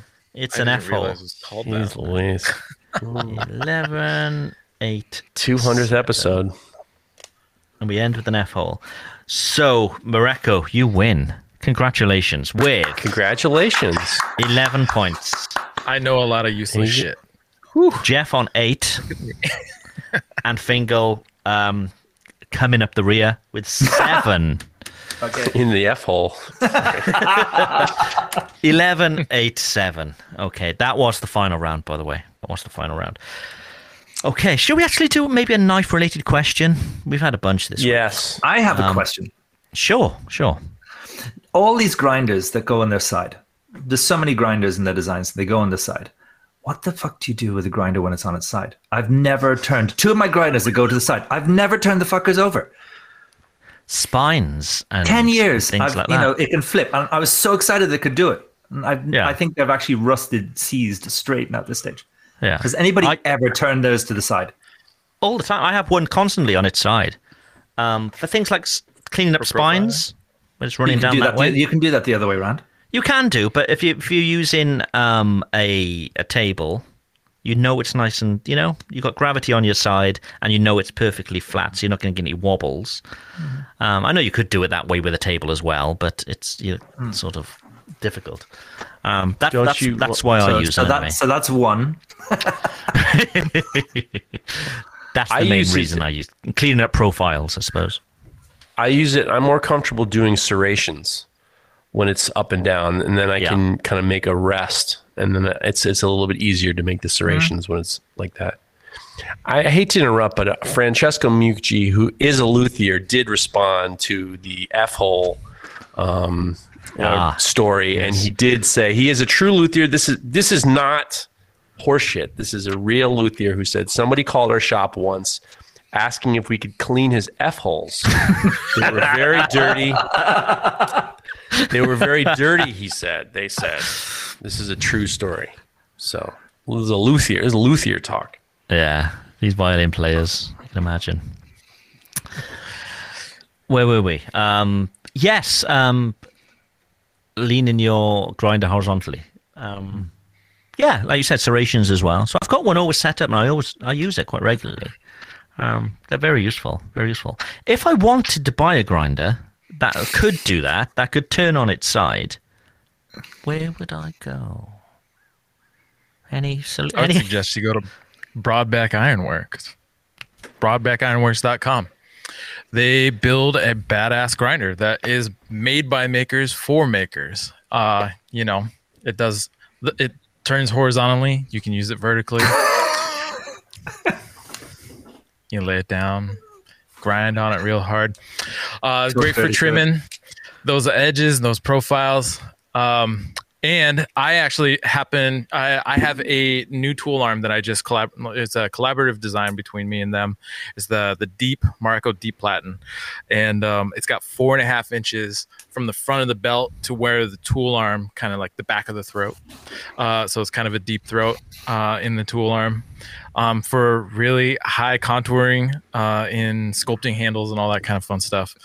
Um, and they so they changed up their promo codes um, that that uh, that are available for Knife Talk listeners. So we used to have Knife Talk 10. Um, they've gone through and made a whole bunch of changes in how they've they structure their their business and the way that their grinders are priced. And so they've actually dropped the price of their grinders two hundred and fifty dollars. And so now the promo code is just uh, Knife Talk, and that will give you a free upgrade when you buy a full kit. It'll give you a free upgrade from the standard uh, platen to the Mareko Deep Platen, which features so it's got that deep throw, it's got the two inch con- or it's, it's two inch idle wheel at the top, and a four inch contact wheel at the bottom. It's really great.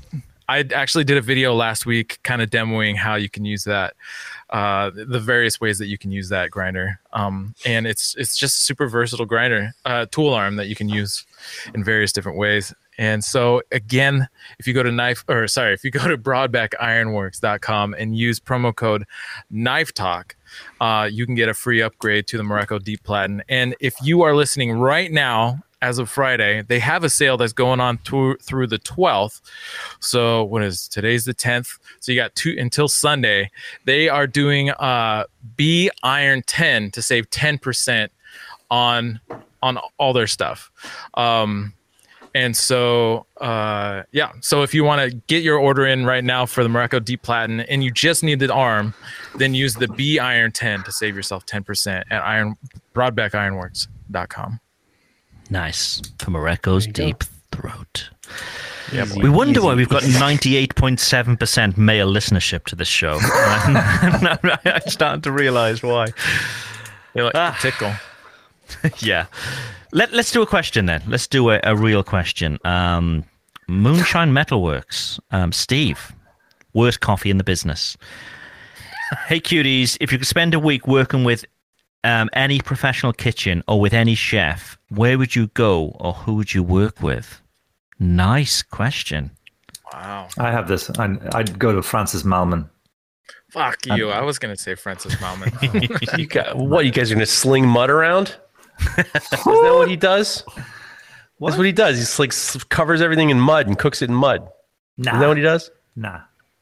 I've not seen mud, but I think it's the place, the situation, the time, and the sky. I actually have cooked with him already, but the, to do it in that side of the world would be amazing. Well, how have you already cooked with him? What What's the story? He was cooking at a festival um, here in Ireland, and that's when I first met him. And but the the interesting thing is, is that the whole process of like just the amount of time, like we know we were talking about cooking, you know, doing things through the night, like that's that's the hmm. whole process. Before a festival, those gigs, you're you're starting at three o'clock in the morning Yeah. to get fires going and doing the whole cooking process. But it's the pace and the whole process was fascinating about doing it with him. I think that it's you can do some of those things a lot quicker, but it's the incremental sort of time and everything that you put into it that just makes everything so much better at the end. Hmm. Um, but yeah, that that would be to go over and cook in Patagonia or do something like that for a, a gig or in Uruguay or one of the one of his one of his Yeah. amazing. Did you know there's more Welsh speakers in Patagonia than there is in Wales? Fun fact, Really? kids. Yes, a lot of them um, went over, um, and the language is flourishing over there, whereas in Wales it's not flourishing as well, as shall we say? Yeah, fun facts. Um, Jeff, who are you picking? I'm actually going to go back in time and finish my uh, my time at, in the kitchen of Oriole. Uh, I only worked there three nights. Uh, my business partner now was the sous chef, and the crew there. I, I, I ended up going out for drinks with all of them, and they were just an incredible group of people who were incredibly talented, and it was very, very disciplined. It was an incredibly, incredibly amazing experience to be in there three nights, and uh, that I'd like. I wish, I wish I had kind of grown in there a little bit longer. It would have been, would have been a lot of fun. And I know all those guys now, like all those cooks. I know them all now, and you know there was a degree of this interesting brotherhood there, and I kind of wish I'd been back for a while. I, I was asked something recently that I've gotten to this thing where I would sooner go and cook at, a, at an event now than probably sit down and eat at it. If it was one of those really good gigs, I, I'd no longer have the patience to sit down and go through the whole sort of multiple tastings and the whole thing. If it's one of those events that's like a sort of a live fire or whatever kind of type gig that you're cooking at, that you actually can sort of sneak the, the and, and eat a bit along the way. Yeah. I, I have to admit, uh, it's so much more fun being part of something. I think the sitting down and having to behave thing doesn't really work for me anymore. It's going to misbehave Yeah. Yeah. in the background. Yeah. Hmm, I don't know. It's a difficult one. Um, spend a week working in any professional kitchen. Um, I think I'm going to go with Heston uh, Blumenthal simply because I've spent sort of a day in their kitchens with them, um, and we didn't scratch the surface of of what they do in such a what is basically a very small facility they have there. Um, and you know it's constantly rated, you know, one of the best restaurants in the world, the Fat Duck. There, um, certainly ten years ago it was, um, and yeah, they do things differently, and that's their whole thing. You know, don't think about how people would normally do it. How could we elevate something, or how could we, you know? So I think, yeah, I think for a week, I think that would be that would be pretty cool and eye opening. Hmm. Mareko, sorry, I think you said the same as Fingal, didn't you? Yeah, same as Fingal. Yeah. Uh, and I was first really introduced to Francis Mallmann's work through Chef's Table, which is on Netflix, Yeah. um, where they do a vignette uh, each episode with a specific chef. And I was just like, yeah, from uh, like Fingal said, be, being able to go down to South America and actually do the cooking down there with him in that environment in the whole setting. Like it's not just the cooking; it's the entire experience. Um, it, it just really looks like something I'd love the time to adjust to that, that pace as well. The, the, Right. the important thing is like literally have a couple of days to get into that pace of cooking because you know sure the, Yeah. it's the psychology, like the, the whole head state of the process is is the I'm going to turn this round slightly and say we don't need to answer now. We'll answer at the end of the show. Maybe if we have a guys, we have a secret after show. Maybe we could answer there. So three guests at the your favorite at the, your ultimate dinner party. Where would you eat, and who would your three guests be? So just make a note, and we'll come back to that later. Okay, next question. Do you want to read the next one, Jeff? Uh, yes. Um, this one comes from Butch Sullivan. He says, "Okay, I got a real problem. I ordered a billet of Damascus from a small company that I ordered some knife-related things from regularly. I cut out the heat treat. Uh, I cut out and heat treated the billet, and it had some serious defects. I emailed the company and sent pictures. They responded with no problem. Just send it back the billet, and we'll get you replacement. I did that, and it's been since June." The supplier told me that they would get me a new billet directly from the source, and I haven't received anything. And I've emailed the original company multiple times. Any suggestion on what I should do? I like this small company, but shouldn't be they replace refund me? It's been months. yeah wow i, I feel Butch. like Sorry. Yeah, if so if- go on, I Mareko. was just gonna, yeah. So I was just gonna say, if the, at this point, as the company, if I was that company who had sold that steel, and for whatever reason couldn't get it replaced, then in they should have tried to offer another option, which could have been a refund, where that person, that maker, could have then gone and bought a billet somewhere else to get this pro- for.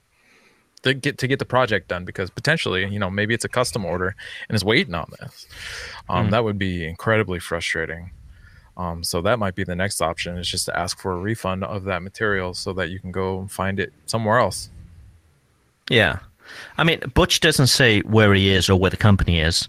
Um, I've had a lot of issues recently with shipping, and as Fingal said earlier, things Nightmare. can take literally can take months at the moment. So you know, if you've communicated with them and then you know, and they haven't come up with a response, maybe yeah, you could say, you know, well, you know, can I have my money back? And you know, obviously they should do the right thing and do that. Um, but if it's a case of you have just been waiting in the mail for the replacement and there hasn't been any communication between you guys, maybe it's on its way. Um, you know, if you certainly if you're in Europe, things can be a bit of a nightmare. Um, but yeah, I mean, if, if you're the company and somebody reaches out and says, "Look, I haven't received it, could I have a refund?" You, you need to give the refund. That's that's what you need to do. Yeah. I think if you, if you ever want anything to go away, if you ever want hassles and grief, take the money out of the equation, solve the money issue. But uh, that's if you've proven that something was faulty and you're going to have to do something about it anyway. It's not like you were waiting for it to come back. You know, if something had to come back to to the original place to then refund, that's I think the complication, isn't it? Yeah, that's always a weird one. That and it send it back, and we'll refund you. I mean, refund and then you know wait for it to But come probably back. we have to do it probably with knives, do we? I mean, in many cases, if, if something's wrong with the knife, you have to ask for the knife to kind of be sent back to you. I mean, that's the few cases I've had.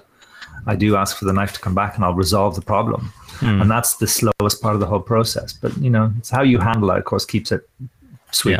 Yeah, yeah. The, what you think? the interesting thing the interesting thing about this is because you know we also as knife makers we deal with small companies. We're not dealing with monster companies. So this is most likely um, a small company that deals with all sorts of knife supplies and they have a trusted damascus maker who's making damascus they sell. Obviously he reaches out to the company that he bought it from and then the company's got to reach out to the damascus maker based on COVID problems. I mean, some shops were shut down, you know, just because of, you know, COVID or whatever, or maybe they just can't get it together. Maybe they were too small to get it together. The problem lies with the customer service from the main place. What the main place that he bought it from should have done was saying, here's the situation.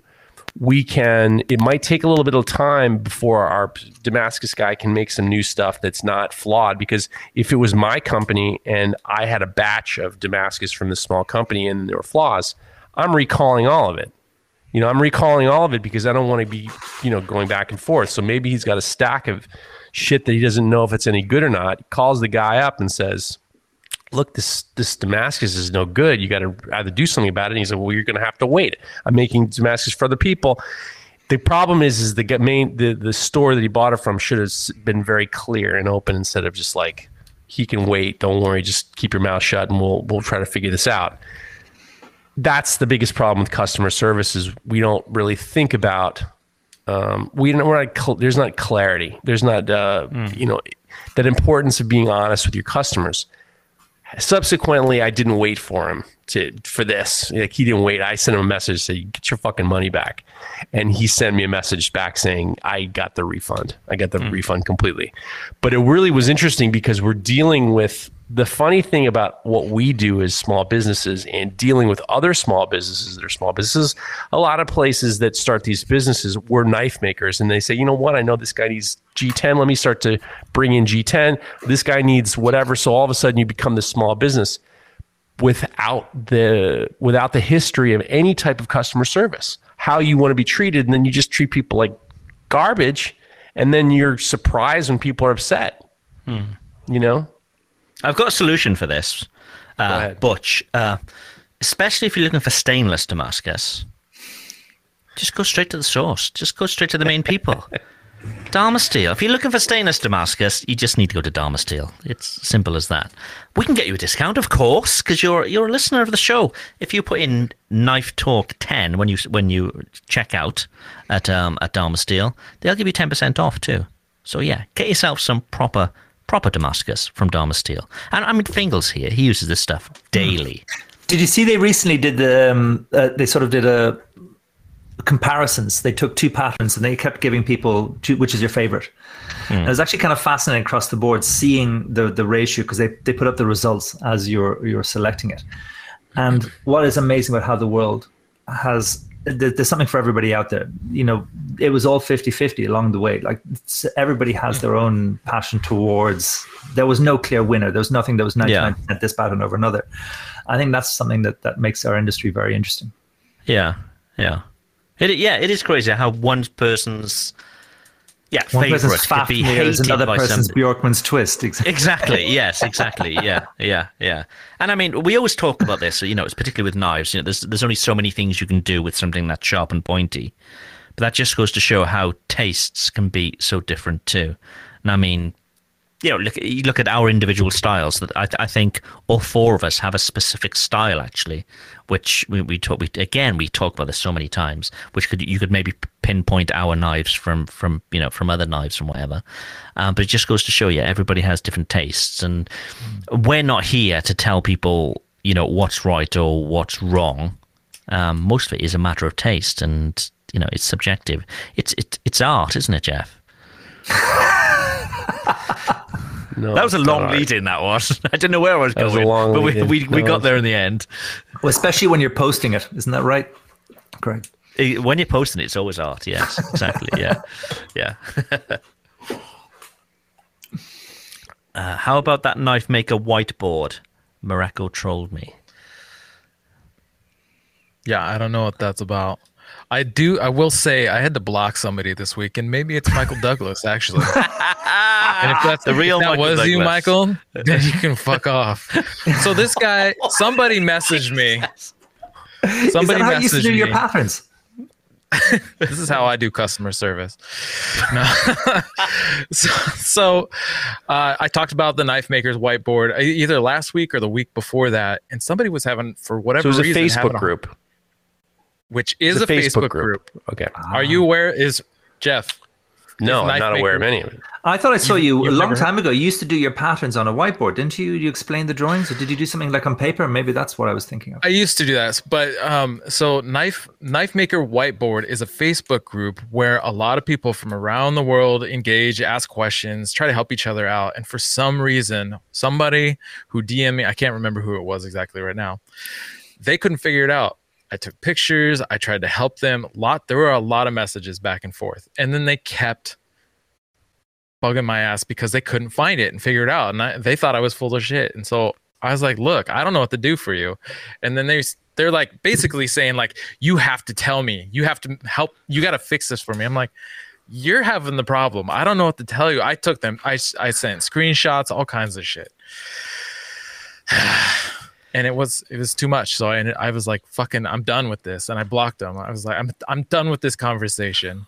You, I'm, This is it's not my fault. You can't these figure this shit out. Michael, Michael, Michael, come here. If you're still watching, come here. Come here. Mareko's a busy man. He tries to help out as much as he can, but he's not responsible for your work. He tries to help as much. He's not responsible. Maybe take the time to maybe. Mareko gets this a lot when people say, "Can you show me exactly how to do something?" And he's like, "Well, I've done it before. You go and find it." And they, they then say, "Well, can you tell me what it is?" He's a busy man. Michael, come here, come here, Michael. At least throw in a little GIF every so often. Yeah. Speak nicely to people and they can help you maybe. But it's not it's not his res- your work isn't Mareko's he's got his own response. He's got kids as well. He's got so many responsibilities, Michael. Just back off a little. Back off a little. We'll be fine. We'll be fine. Okay, we are right there. That's my kind of radio right there. in. Should we call it a show? Should we call it a show? 200 episodes. over 1 million 200,000 seconds of glorious Knife Talk content. It's all there for your perusal to go back and listen to all the old episodes. I've spoken to Jeff individually. I've spoken to Fingal individually. I've spoken to Mareko individually. There's shows for everybody out there. Go back and listen to them all. Um, I won't say at knifetalk.net because the website is down. But if you're a subscriber, you can go back and you can see all the old episodes. You can see them all. So go ahead and do that. And here's to the next, the next 200. Cheers. okay, I think that's a show. This show is brought to you by The Makery, the podcast network for makers.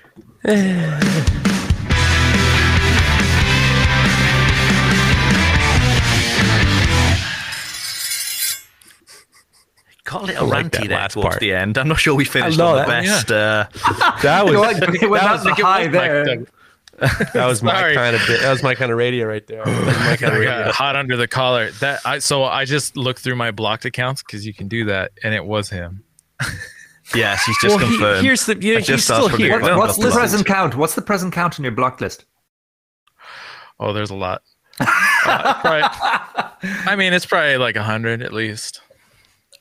See, Wow. here's here's the problem, and we get it a lot with all these I'm constantly I'm constantly getting messages from people who will listen to the podcast and say, "What did you just say?" or "What was the thing you were talking about?" And it's like, hmm. must I give you the timestamp of everything? We didn't start this in the beginning. You know, if if this was something that we thought let's spend more time on, we would have had little show notes to try to jog people's memories, but it still wouldn't make a difference. No. There's this strange sense that because you're out there, you're supposed to respond to them. I'll tell you one thing that I got recently, which fucking annoyed the shit out of me, and I fell let's, for it. Let's let's go big Guy screen on Jeff for this. He's, he's shaking All his finger guy and writes everything. Me, guy writes me a message and he says, "I know you won't read this, but can you identify this knife for me?" It has, and he didn't. There was no picture. There was no nothing. It has the number seven five what two two three, and it has a curved blade on it. Can you tell me what it is? I'm sure you're not gonna respond to this. and I'm looking at this message, being like, "You motherfucker! You didn't even say please. There was nothing there, and I can't possibly know this." So I'm like, "Do I respond, or do I help him?" So I decided to do both. Uh, respond with nothing. I wrote nope. I said I wrote Nope a rope. nope. I said nope. And he says, "Do you know anybody who, who who would know?" And I wrote nope, and that was it. But it was just like it was so obno- I was so obnoxious. It was so obnoxious, and I think that we all get this. And maybe we're being dicks right now, and that's is the after show dick time. Do you remember the good like- old days where we used to fight for every listener? And we even wrote a Oh, song yeah. at one point for a listener just to make sure we didn't lose a listener. We we Our wrote, attitudes may have we- changed a bit. We we Yeah. we wrote we wrote a song like a vault. That was uh, Schwabi. Schwabi got written a song. Dom- No, listen. I come from. Here's the funny thing: is I come from the. I love radio, and scolding the audience was day one shit. So I'm. I have no problem scolding the audience. Fair enough. Fair enough. Yeah, my, Where we- my Sorry, J- sorry. I was- think there's no such thing as a stupid answer, but there's such a thing as a stupid question. I, there's such a thing as a stupid Yeah, question, but yeah. there's such a thing as a stupid answer. yeah. yeah my my problem is when uh yeah it's like when somebody it's like somebody wants you to do it all for them like and and and also kind of talk to you like you owe it to them like you need to stop whatever you're doing take time out of your day to do this for me and it's fucking it's something simple Have you ever thought of actually it's, slipping it's in a little here? makers You should do a little like 75 euros an hour and and set a little like a pasted in sort of process on actually like like the, the the this is this these are the rates for me to help you from the whole process. Yeah. It, would be really interesting because it would just stop everything. Just paste that shit in and just see what happens. But, I think the thing there's- is, we've all we've we've all you know we've had help from other knife makers, and you know certainly for me, that's why I started this whole show because I was, I was there to pick other people's brains. Um, and you know, I think all four of us, you know, we we're, we're quite open with helping people, you know, online or whether it's via the show or wha- whatever. But it's when people don't sort of help themselves, they feel as if um, they're not going to put in that little bit of effort Yeah. and quite often they expect you to put in more effort than they they're going to to help them. You know, and it, it's it's this weird weird I'm- sort. I might be bringing this on myself, but, but I actually don't get aggro. I don't get like really stupid questions. I don't get sort of things like that. I think I feel like I have a good following base that kind of, if they are asking, there's kind of a connection there. And I know there are hmm. people out there that can really bug the shit out of you. Hmm. But I think there's, yeah, I, I haven't had to. But the the one thing is, I probably stay on top of the messages that come in. I'm always chipping away at it a little bit at a time. And I think there's a daunting point where you suddenly see the motherload of fucking messages. And if that ever builds up into a mountain, then you're in this crazy place. What the hell do you do? Yeah. And uh, but I, I, yeah, I think I think literally Mareko, you like there is this thing where people would probably pay for a consultancy kind of type thing, but it's you know that's probably OnlyFans. Bring back OnlyFans into Shirtless think that- Mareko giving advice. for an extra twenty five dollars a dick pic or whatever. Only 25. Wow. I know I got the That's a- figure wrong, but a you see how bad bargain. I am at that already. hey i'm i'm i'm basing that number off volume Per No, inch. i mean oh. yeah oh. Charged by the inch. Oh shit! I believe that all of it is has to do with millennials. I find that there's I'm I'm I'm obsessed with the generational generational um, the character the similar characteristics of generations, and I believe that millennials and Generation Z, not Generation Z, but the millennials especially, they're very entitled, and there's this sense that, especially considering their parents were baby boomers, who are the ultimate worst parents of all time, uh, baby boomers as a generation, and this is an American thing too. Oh, I the don't ones- know if uh, the ones that would never say no. well, just a, a background. uh, I have this theory that the greatest generation, which is an American thing, World War II, uh, people who grew up in the Depression and fought in World War II were lottery winners. When after World War II, all these great you know opportunities came, and they were like lottery winners, and they didn't know how to parent. They didn't know how to sh- shed gener- share generational wealth. They didn't know how to be parents. So they raised these entitled babies, which is the baby boomers. And then they were shitty parents because they had shitty parents. And then they raised Generation X, who was these, you know, we didn't get the kind of money that you, we didn't get the hmm. kind of money that you have. And I'm just looking at a fucking message. I've just seen it. One of the people. the best. I stopped completely. It's the best. I stopped completely. I had to stop completely, ladies and gentlemen. If you're listening to this podcast, we have someone in the in the in the in the in the feed that his name's Jago Ward, and he write "How do knife." So the greatest, the greatest. Stop me cold. That's a The t-shirt. bottom line That's is- a t-shirt. most people who are most people who are uh, uh, millennials, especially, they're just they're entitled and they feel like they deserve things without having. to I disagree. I disagree there. I think I'd hate to be a teenager growing up now. I think I had a better time. Me- And I think maybe my parents had a better time than me as you know growing up as a teenager. And I, I saw this this this a tweet earlier uh, earlier today actually, and somebody wrote um, the kids these days. He said, you know, I worked hard for the to save up three grand to buy my four bedroom house. They should also work hard to save their six hundred grand for a one bedroom studio. And you know, and it, and it's it's that sort of matter. but- Kids have different pressures these days. Um, and what Like the fact that everybody walks around with a camera. Yeah, exactly. There's that. Yeah, there's that. That I is think intimidating shit. Like, do, I do, think- I, I saw a picture the other day, or, or one of those documentaries of a concert, and everybody was there listening to the music. And then years later, there's everybody's it's in the concert, cameras. holding the camera up, watching the thing. Like, Yeah. that is a whole different mindset. yeah. Oh, I But would I love think to just be people thrown took- back to that way of thinking in that time. I think people took for granted, um, and it, you know, it was standard across. I wouldn't say standard, but if you worked hard back in the seventies, spe- especially in the UK, if you worked hard back in the seventies, you could buy a house. You could, you know, you could have a decent, comfortable life. Um, and I don't think that's the case anymore um, for a lot of sort of early twenties you know, people working hard. They could never afford. There's, there's basically not enough houses. They so you know the prices are skyrocketing. So they could they they can't. There's so many. I mean, I've got a younger brother. Thankfully, he's just, he's just bought his first house. But you know, a lot of his friends as well. It's just impossible for them to get on that sort of property ladder. Um, and I think that was it was just a given back in the 70s and 80s. And, uh, you know, we can go into the whole sort of, you know, council houses and Thatcher selling off the council house and all these, these things that happened. Um, but I think to say that, you know, millennials, you know, that they, they don't know sort of hard work and, that and that they, they expect everything. I think it's the opposite. I think they're actually, they've got less opportunity than previous generations.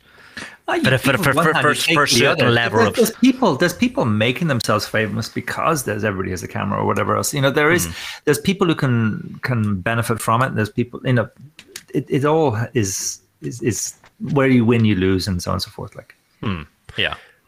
But what I don't, I'm not saying working hard and you know physically working hard. Uh, it's there's a lot of it is mental. A lot of it is the feeling that uh, being being a millennial and being enti- entitlement doesn't mean necessarily money. Entitlement is a more about a closer to being narcissistic, where you think, "What about me?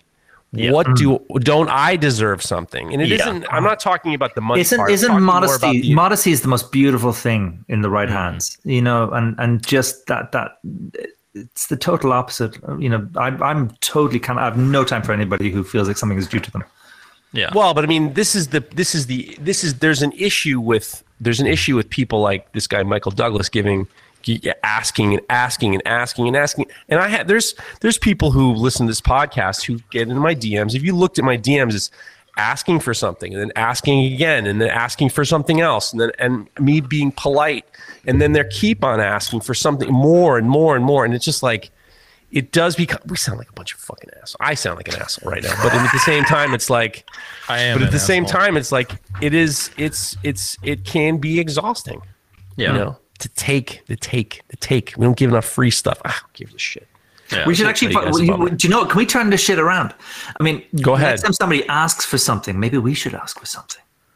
Do you know what could you? Then you get involved. No, in no, I'm not. Get the money out of it. I'm just thinking, like, we should probably do. do, You know, can you get three sky hooks and, and a glass hammer, and and if you can, you know, it's something impossible, and then I'll answer your question. Yeah. But I, th- I think maybe a lot of that is to due to millennials thinking that it's because a lot of things have become worthless now. That you know, music, for example. You know, music is pretty much disposable now, and people have everything at their fingertips. So they think, well, why shouldn't I have that at my fingertips too? It's just, it's just everything's around them. Everything, everything is immediate. Whereas back, you know, when I was a kid, and when, you know, even when Jeff was a kid, you know, black and white days, you, you know, nothing was that immediate. Everything took time. took ages to download porn. Yeah, exactly. Yes, yeah, yeah. Well, look at you. So we were talking this- about dinner guests. So one place you'd go for dinner, the ultimate dinner party. Where would you go, and who would those guests be? How many guests? I feel Three like the last time Fingal was on the show, you asked this question. Yeah, Really? I, felt, I felt there's something. I, felt I think very about this question a vu-ish. lot. I do. I really do think What good a dinner. yeah, I'm always thinking about dinner. Yeah, yeah. But um, yeah, my answers always change. So well, I'll bring you three guys here for dinner. Oh, cheap shot. But, but Ah, we're, yeah. we're on our way. So the price, guys, you could fly today for five hundred and seventy nine dollars today. you can bring milk. Milk is cheap, or you could even come Exactly, in a Tesla. warm from a cow.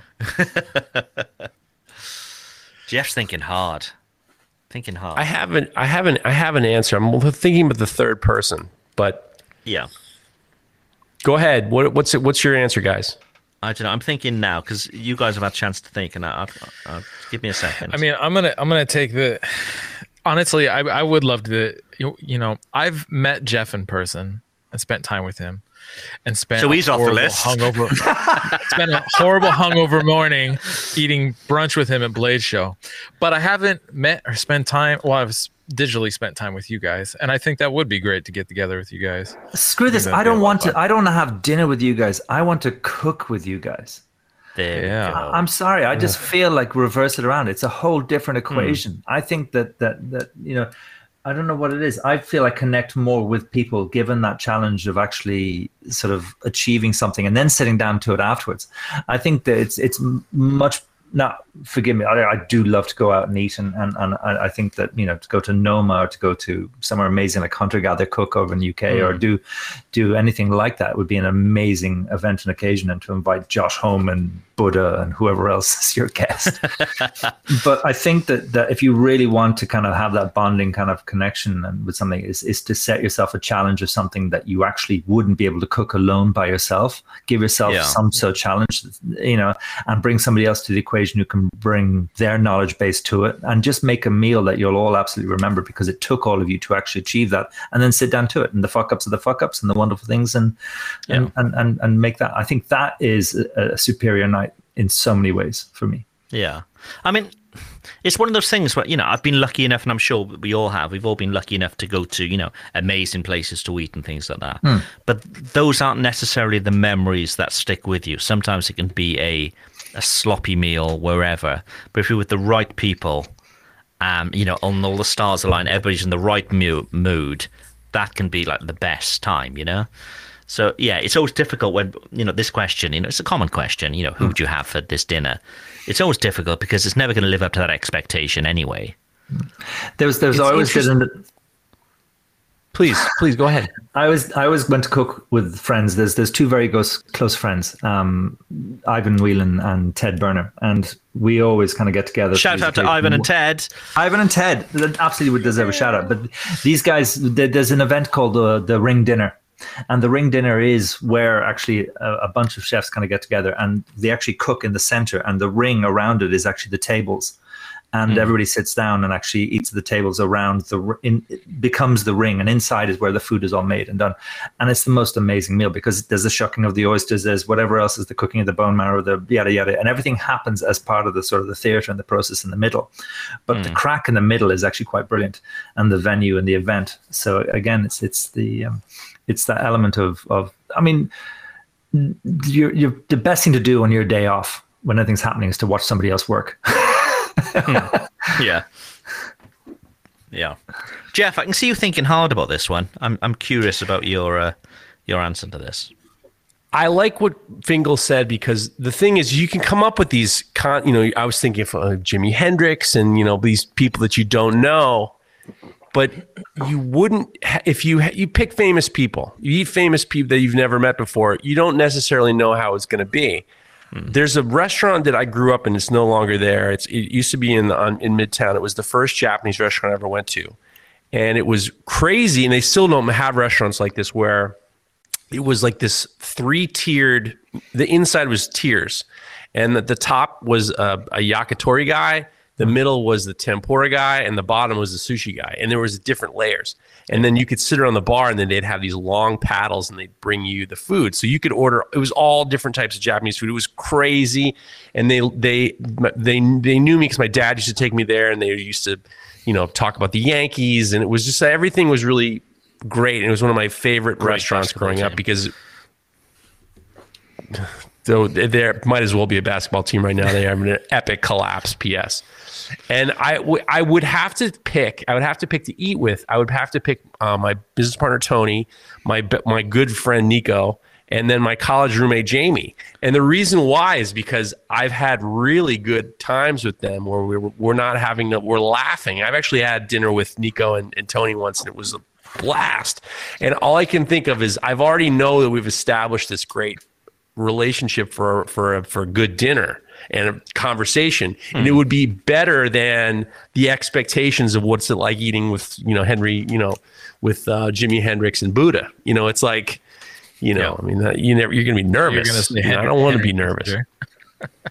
I was, no, I I want to eat say- off of a gonna say- naked Buddha with Jimi Hendrix in a sushi place. That would be pretty cool. what I was saying, I, I wasn't gonna say I wasn't gonna say Henry Kissinger. I was gonna say um, uh, who knows.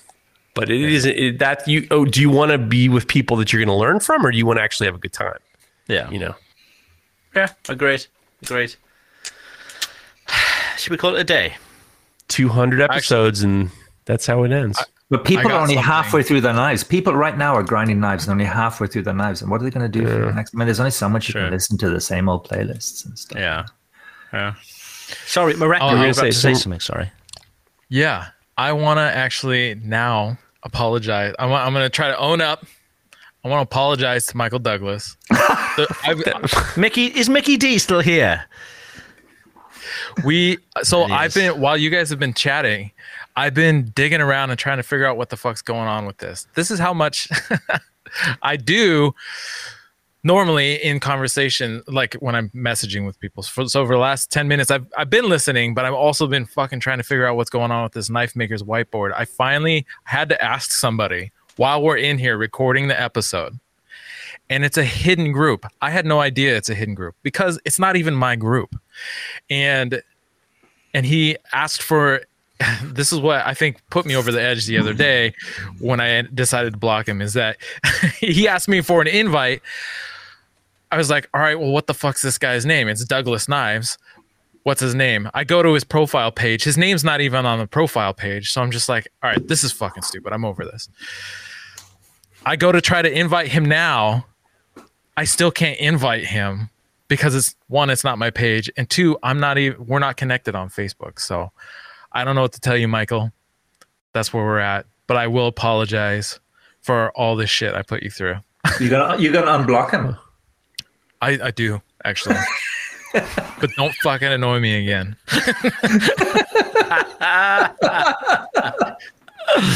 And there you go. There we go. Unblocked. It's all just rounded.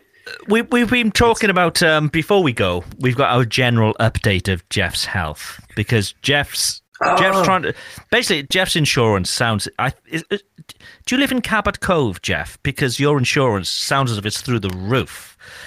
So I'm wondering what's been going on this week. What checks have you had done, both internally, externally? What's been going on?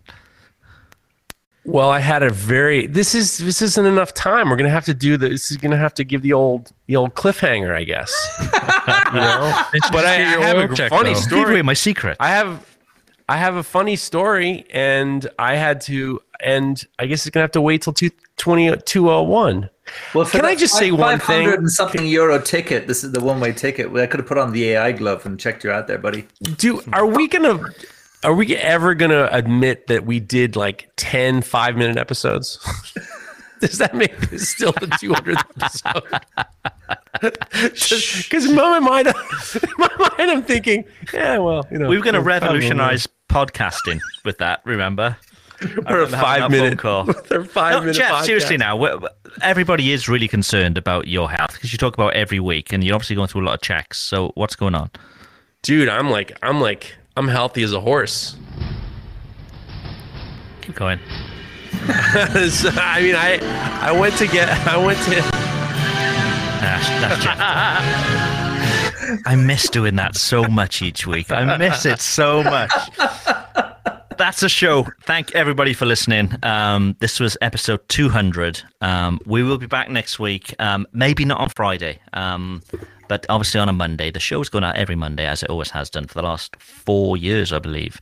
So thank you all for listening. And um, Fingal, thank you very much for joining us on, Thank on the special episode. You and your microphone's Merkel has been uh, greatly My appreciated. Merkin, my Merkin, my furry Merc. Uh, M- Merkel, I said. Then I said Merkel? you miss her already, do you? Right, should we let Jeff back in? There we go. No. he's back. No, you shouldn't let me back. And I was like, I was ready to go home. I was like, fucking thank God. I should do this more often. Pick me up Yes. early. I get home early. him You at gotta start kids' talking about your health very early in the episode. And get, yeah. Uh, Yeah. well, Yeah. 2001, 201. We're gonna work it out. What you what are you pushing for? I'm I'm going to do a blatant plug for something of mine this week. So let's start with Mareko. What are you pushing this week? Have you got your will your um your knives be available? The the the, the the lower cost knives. Yeah, I, I have a uh, email list that they're going to go out to first. But if uh, if they don't get picked up there, they are going to be up on my secondary email list, and then possibly up on uh, Instagram in my store. Cool. Hopefully, they're Okay. gone by then. Cool. If you're listening on Monday morning, um, these knives will now be available. These are the the folder, the H folder, um, called the H because that was my grandfather's what how he was known, and this is basically a replica of the original knife that I was given, but it's just a bit more beefy um, for a modern day. These are available. Remember. Knife Talk 10 might get you 10% off. The first 20 to buy will get a numbered edition as well. So these are available Monday morning. Uh, Fingal, what have you got going on this week? Ah, there's been a lot of food side staff on holidays and you know fixing pasteurizers and doing all kinds of things. Do you know what? It, it's all good. I have to admit, I'm I had a really good summer and I've been so grateful to everybody who's helped me get through the busy period that we've had. And I'm just looking forward to making more knives and, and doing the things during the quieter period. I'm actually looking to a little nice kind of quiet spell now, Nice. if, if it happens. Nice. Yes. Yeah. Jeff, what what's what's on the books this week? Books on the this week is I'm getting I'm very close to being all caught up, very close, uh, and I'm working on that, and I'm very excited. I'm going to be at Maker Camp uh, the f- the eighth through the eleventh of October, and I'm going to bring merch with me. So it, it'll be a one time deal. So bring some cash if you're going to get some merch. So I'll have I'll have a couple I'll have a couple things. So and then I don't really you know that's it. Cool. Okay. That's a show. That's a show. High five from a distance. We shall see you next week. Bye for now.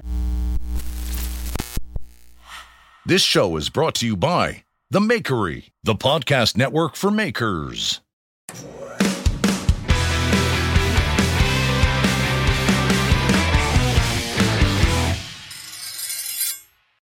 At Parker, our purpose is simple. We want to make the world a better place by working more efficiently, by using more sustainable practices, by developing better technologies. We keep moving forward. With each new idea, innovation, and partnership, we're one step closer to fulfilling our purpose every single day. To find out more, visit parker.com/purpose. Parker, engineering your success. As humans, we're naturally driven by the search for better. But when it comes to hiring, the best way to search for a candidate isn't to search at all. Don't search, match with Indeed. When I was looking to hire someone, it was so slow and overwhelming.